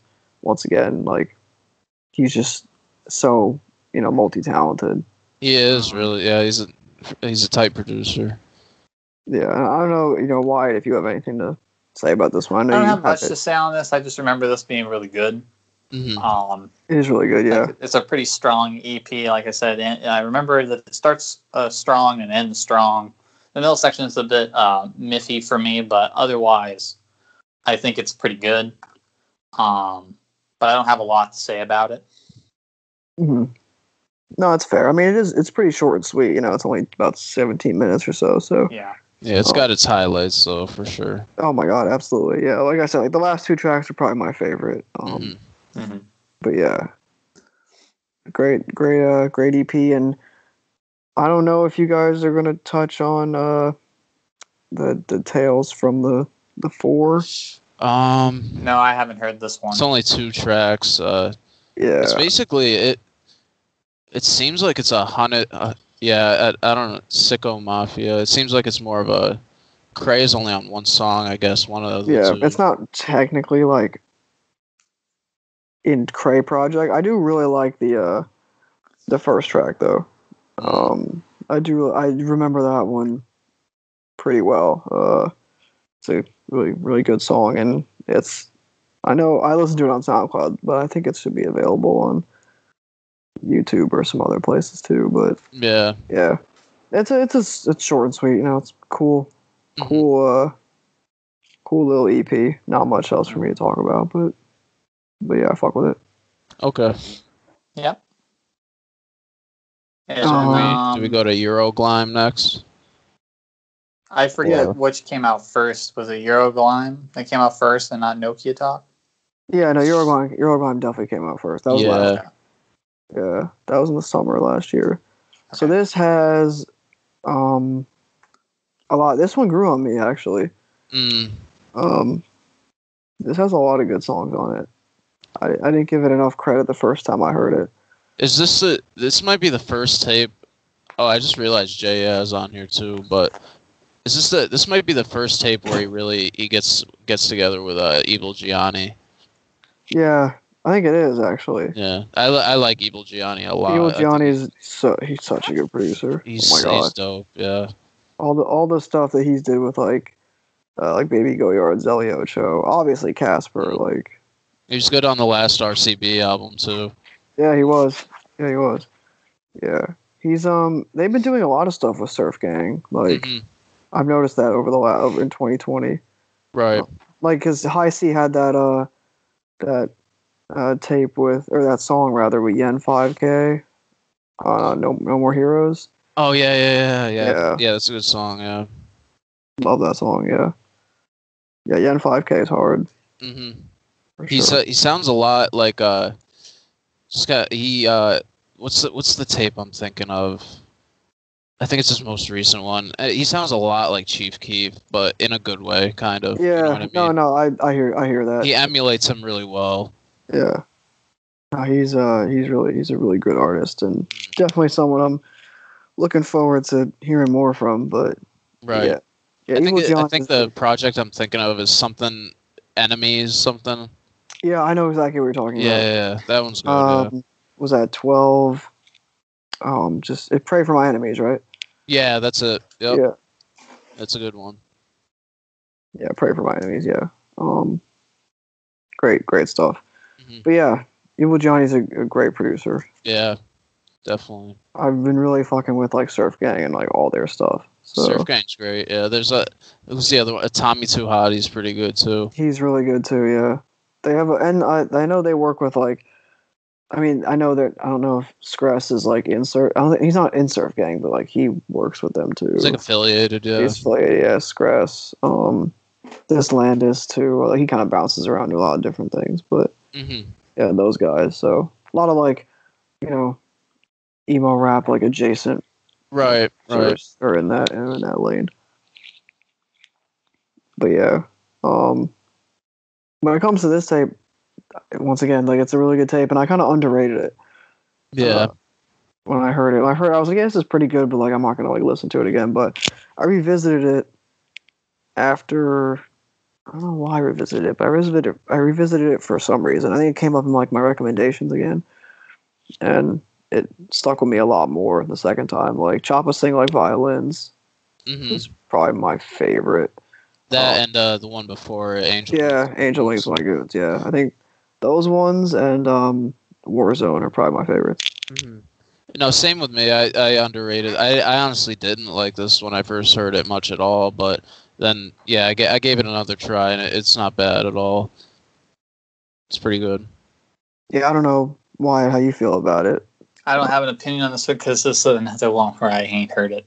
Oh, you haven't heard it. Oh, my bad, my bad. I forgot yeah, this told is another one where it's just this this this little recent run. Yeah, so it's like these last like run of EPs. Like it's that's like my blind spot for Kray. me. Mhm. Mm. No, that makes sense. Um, Yeah, I mean, you know, I guess we can sort of move on then because I know we- we're all kind of. I mean, Troy and I are just like, yeah, it's really good. Like, Yeah. Right, right. I mean, we, yeah, we have we the, we have the same standouts, so we can't really talk about it too much. But I do think this is uh, indicative of like the pop rap lane on here, like that he was gonna go Right. into. Like I think It he, does have a sub tag on it off on Oh, it lamp does. for a pop rap, so I was interested. It does, yeah. I did It's not not too that. normal that you see a pop rap and a tread Yeah. ad sitting in the same. side. I Yeah, know. right. That's crazy. Secondaries. Yeah. No, this is this is a good, uh, really good tape, and I I like the variation with the production. Like no one uh, producer is on more than one track. Right, right. Yeah, it's, it's varied. Yeah. Cool thing. Um, yeah. Like I said, I know we have the same standouts, so we're kind of just hitting the same beats here. But it's another really consistent Kray project, and kind of like foreshadowing of his next, his most recent project. Dude, uh, we're gonna are we gonna skip over? I, I haven't heard it personally, but I'm just checking with you guys. It's, it's rated. It's probably his lowest rated thing on here, but the So Icy Death Row tape.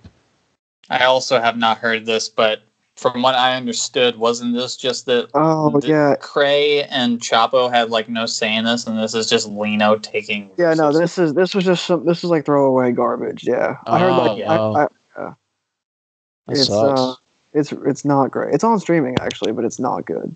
I Mm. wouldn't rec- I wouldn't recommend it. But it's not really Kray or Chapo's project. Hmm. So How often do they actually appear on each track? oh, Like, good- are they actually prominent on this tape, or is this literally just a Lino solo tape where it's No, I mean, he just Kray's on- has them there? Kray's on like three or four songs. Chapo's on also three or four songs, but they're not on like songs together. Ah, Lino- Lino's on every song. okay. So yeah, but fr- from what at I least always understood, this was like stolen verses, or like they didn't know, and it's like oh, yeah, it's, paid it's- for verses. yeah, Mm. trash. And then like Lino tries to make it seem like it's a big co- a big three way collab. Yeah, that's fucked up. Just to get Yeah, some clout. Yeah. I don't even know how it's still on like streaming stuff. I'm surprised it hasn't been taken down. They should. Well, I- I, I I- mean, I don't know. I mean, if you paid for the verses, you paid for the verses, man. But I mean, it's still like okay. hmm I mean, I guess as long as pe- as long as they got paid for it, then I hope they did. Again, I don't remember if these. I don't remember if the story is they paid for these verses or he stole these verses. But I don't know the story behind it. I know I know that it was like some.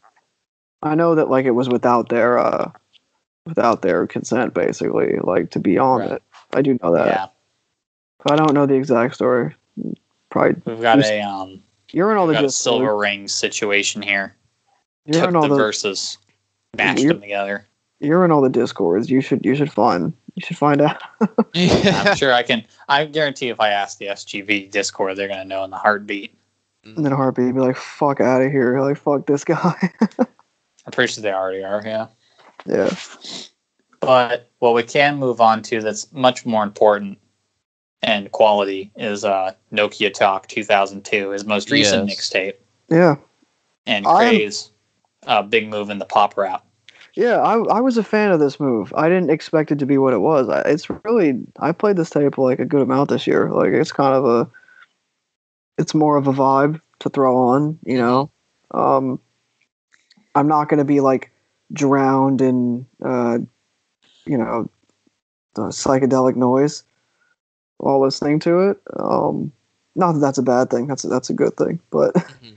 I think overall it's more like low key, laid back. It has some of his like uh, some really strong like melodic hooks. Like "Don't Act Like" is a great. oh yeah, that's sure. like that's such a hooky like bouncy song. I wouldn't expect Kray to make something like that. And they don't they don't have the producer credits on Rate Your Music for some reason on here, but I know Giane's on the fifth track, Yeah, Uh, Ease on "Ease Me on Me." Breeze. That's that's one of my favorites. Also, that and he might he might be on one more that I'm not sure about, but this yeah I- this tape is is solid as hell. I mean this the production's really kind of lush and really kind of bouncy.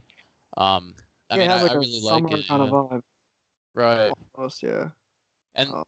It kind of sucks. Moon Moon should be the last track, right? I don't know why they don't include it. Yeah, I don't know either. It's not on streaming either, so maybe that's why. But Moon Moon is really good. Uh, Moon might be my favorite out of all these, to be honest. Moon's a great song. Although I actually didn't, I didn't know it was supposed to be the. I thought it was supposed to be a single. So now, I, I thought it was on this, but they just didn't include it on streaming, and I'm assuming that's why it's probably not on here either. They probably took the track list from like Spotify or something. But Mhm. I, maybe I'm wrong. Maybe it is a single, but I, I heard that though. So it- Like, it- where did you get the project from where it had Moon on it? Uh, I I don't know. I I just originally I saw like a track list somewhere. It might have been on Twitter, maybe, or maybe is it Bandcamp? Maybe is it on there? Let me check. I remember Yeah, I Bandcamp. from. Yeah, it's On on, Band- Bandcamp. So they probably used the ads of streaming. Right. Hmm. It's kind of too bad because it's a nice outro. and uh, like I said, it's, it's it's a top track for me on here for sure. But oh well. Yeah, I don't know. I mean, I love. I think that's a great song too. So I'm with you on it. But Yeah. I'm I'm sure not- I have the version that had Moon on it because I remember I ripped this straight off from uh, Dismiss Yourself when they posted it, and I'm pretty Right. sure they posted like probably whatever the OG version was. hmm But Yeah, it's- um, probably fair. yeah. But uh, this is another one of those tapes where it's again I'm not high on it. Mm. I know th- this one we talked about before. I think. I mean, I love this tape. I love the little like uh skits and, and stuff before Yeah. some tracks. I love the one we talked about. Some one there's a skit in there about like I, I don't know who was saying it or what, but he was like, ah, I just I, I dropped out. I kept failing something about failing math class or something. Like he just kept. I don't know. There's there's a funny skit about like getting sick of school and like dropping out. Uh, hmm I think I remember that. Yeah. yeah, I forget. Oh, it's like it's in the. I want to say it's around like Kelly Rowland, Taliban soldier type Could like be. Yeah. type uh, track, but I forget what it is. Um, Shed a Tear for the Set is a beautiful song. hmm I like Off the Rip too. I like uh, Ease on Me Like a Visas, obviously. Keep You Right Here is good too. Although it's kind of underrated in the track ratings here, but I think it's pretty good. Ease on And Me uh, is one of my favorite beats on the on the tape Mm-hmm. for sure. I Yeah. remember being pretty high on gasoline. Obviously, the Oh, yeah. I think it's pretty strong. On go, I remember being pretty into. Um, I think I liked Shed a Tear for the Set hmm as like a lat as like on the Hmm. back end of this, Kind of like a of penultimate project. track. Yeah. But outside of that, I was never big on this. I just don't. I don't think the production does it for me mm personally. I don't. I just don't. It's not. I don't know. It just sound, it's just not exciting enough for me for some reason, and it just doesn't like. When I think of Kray doing like coming into the pop rap world, I'm expecting him to. Again, I'm kind of expecting him to come and like really do something with it, but I don't. I, I feel like this is him kind of. It's not him bringing the world to him. It's him bring it going into that world Huh. it's um he's kind of following a bit more than leading on this album. Mm. Uh, I Yeah, will I say that I'm glad that Fair. um and I don't remember I don't know if he did this on Euroglime because I haven't heard it, but he does stop doing the moaning flow though. so I give props for that. Right. He he started dropping that, so he's back on actually because I remember with gasoline tracks like that, like he's not doing it anymore. So I'm I'm I'm glad that he you know he he he doesn't feel like he has to stick to it, and that when he changes up his sound, maybe maybe from here on out, maybe he really is going to. Um, if he sticks with the sound and he keeps playing with it, he's probably going to uh, change up uh, his his uh, flow again to try and meet that sound.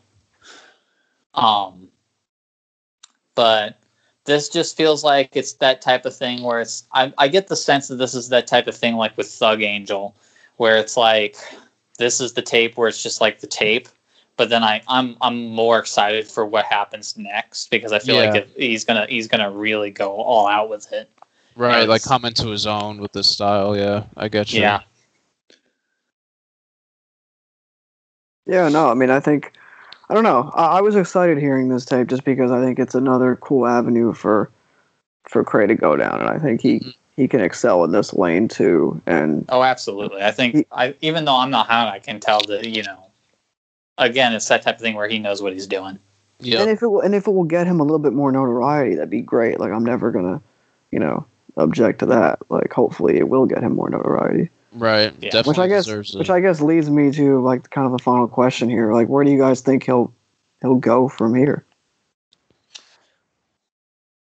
I think maybe he might. I don't know how much he'll keep the tread sounds that he's been playing with because I know that when he did the production for the Booty Chain album uh, project, that he was basically he was he was essentially like the the second player in that project. Like he's nearly on every track. hmm Um, it's like halfway his tape, basically.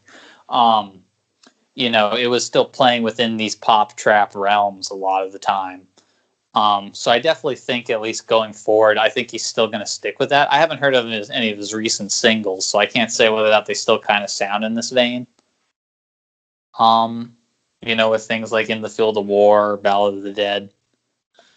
Yeah, Um, I'd say in the field, like the war, it's fairly similar to the songs on here. I think. Mm-hmm. Still definitely-. So I definitely think then that he's going to continue down this route um, going into the next project. I, again, what I'm hoping for is that what we're getting is a Thug Angel into a This Still Shining, where you know the first one is him like doing the style that way, and then the next one is that he's going to play with it. Hmm. Yeah, I think you know, I think we're gonna have to see where where he picks up with this because I think even the singles after the mixtape came out have been leaning in this like pop rap direction too.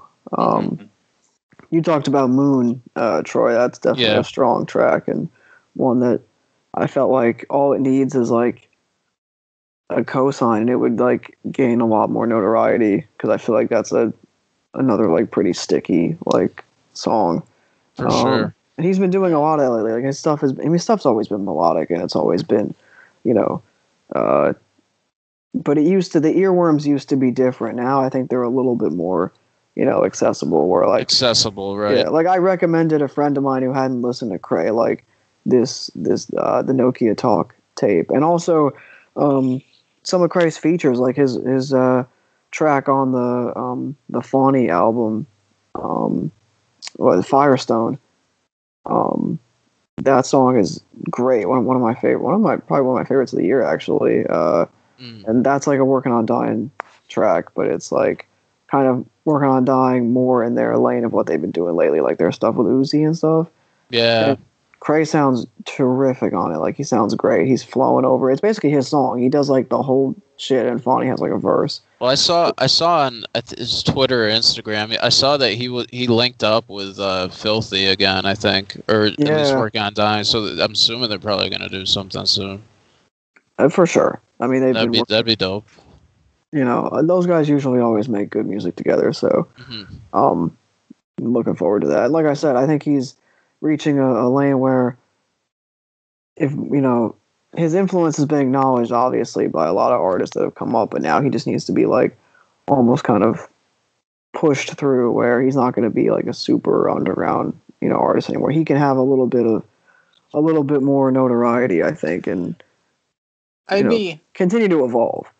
I'd be curious to see what the what would have to happen for Kray Yeah. to get any sort of mainstream like not acknowledgement. mainstream I feel like, like it almost would have to be purely by accident Yeah, that he in any or way, he just or he gets like he's featured on something that you wouldn't expect wait, is yeah, he? like the closest that I can think of right now, outside of like you know how you feel about like his Drain Gang features, is like maybe in terms of recent times, is like he was on the City Morgue yeah album. yeah In terms of point. recent projects, that's probably the biggest thing he was. On. i think i think it's fair to say that in my opinion he could reach like Lucki level like where it's kind of like Lucki's a pretty well-known artist in the underground but Mhm. he's he's not like mainstream but he's kind of like sort of adjacent to artists in the mainstream like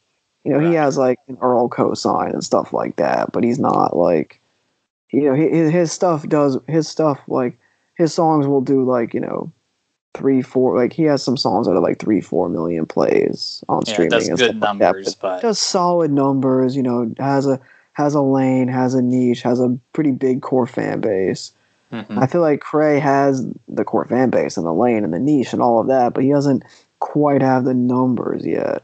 outside of like like- the labs and stuff like that, like famous and you know Blue. That song Blue, with yeah. Blade. That song is hard as hell. I feel like I Um, have to mention, you know, Black Kray was in a Miley Cyrus music video. Yes, he was in. We can't stop, right? Yeah, that is insane. Like you guys just talking about him, like potentially being mainstream at some point. That kind of just made me think about it. Like that, I wonder how that crossover ended Was he up the guy? He, he was the guy cutting off like the fake fingers or something. Or was he? Yeah, something like that. something like that. Yeah, I, I remember. If you go and watch the video, it's so funny. Mm.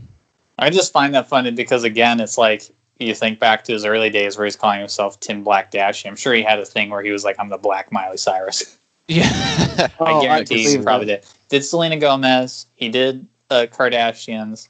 I'm sure he did. My, I'm almost like 90 percent sure he did something about being a Mi- uh, like a Black Miley Cyrus. right. So it's kind of funny then that, that he's on a Miley Cyrus. That's a very like Lil B esque thing. I know it really is. Yeah, Yeah, it's probably where he got it from because you know he was huge fan of. of huge Lil fan. Peep Yeah, he on. was a huge fan of the bass freestyles. Obviously. but in a weird way um you know i think that the thing i think as of right now unless like again kray gets lucky with a feature i think like the thing that would blow up i think the thing that has the best chance of making kray get mainstream acknowledgement honestly is booty chain. Yeah, I think with the recent surge of female rappers, I think you know if if if Kray you know and Kray providing his production along with it, I think you know Booty Chain honestly has the ability to to to actually get somewhere like in sort of a mainstream sense, and then Kray is just along for the ride. Right. yeah. I think Booty Chain could be like Flo Milli level, like popular. I Where can she has like that, yeah. one song that like everybody fucks with, like Mhm. gets her on like some mainstream radar. Mm. That tape was definitely solid though. With Oh, yeah. her and him. Yeah. Real, really good. Yeah. Like I don't think Booty Chain will get like you know, and I wasn't very hot on the Booty Chain album. I had basically the same opinion of it as I have of Nokia Talk 2002. Mm. But I think that you know, Booty Chain could certainly get to you know, she ain't gonna get to any like mi- at least as of right now, I don't see her getting any like big female rapper level. But I think she could be like the level of like I don't know a um like a what's that one rapper Hook or a, like a Hook, City yeah. Girls Mm. level. I think she, She- could definitely well- be there if she's not there already. Well, the one good thing she has going for her is that uh, allegedly she coined the phrase "tread." She did. I, I heard that somewhere, so that's I mean that's pretty cool. It's even referenced, I think, on the RYM page for Tread. But yeah, Booty Chain uh, name Tread. That's pretty. Don't know what the context is, but No, me either. I'd be curious to know what her reasoning is for calling it that. Mm.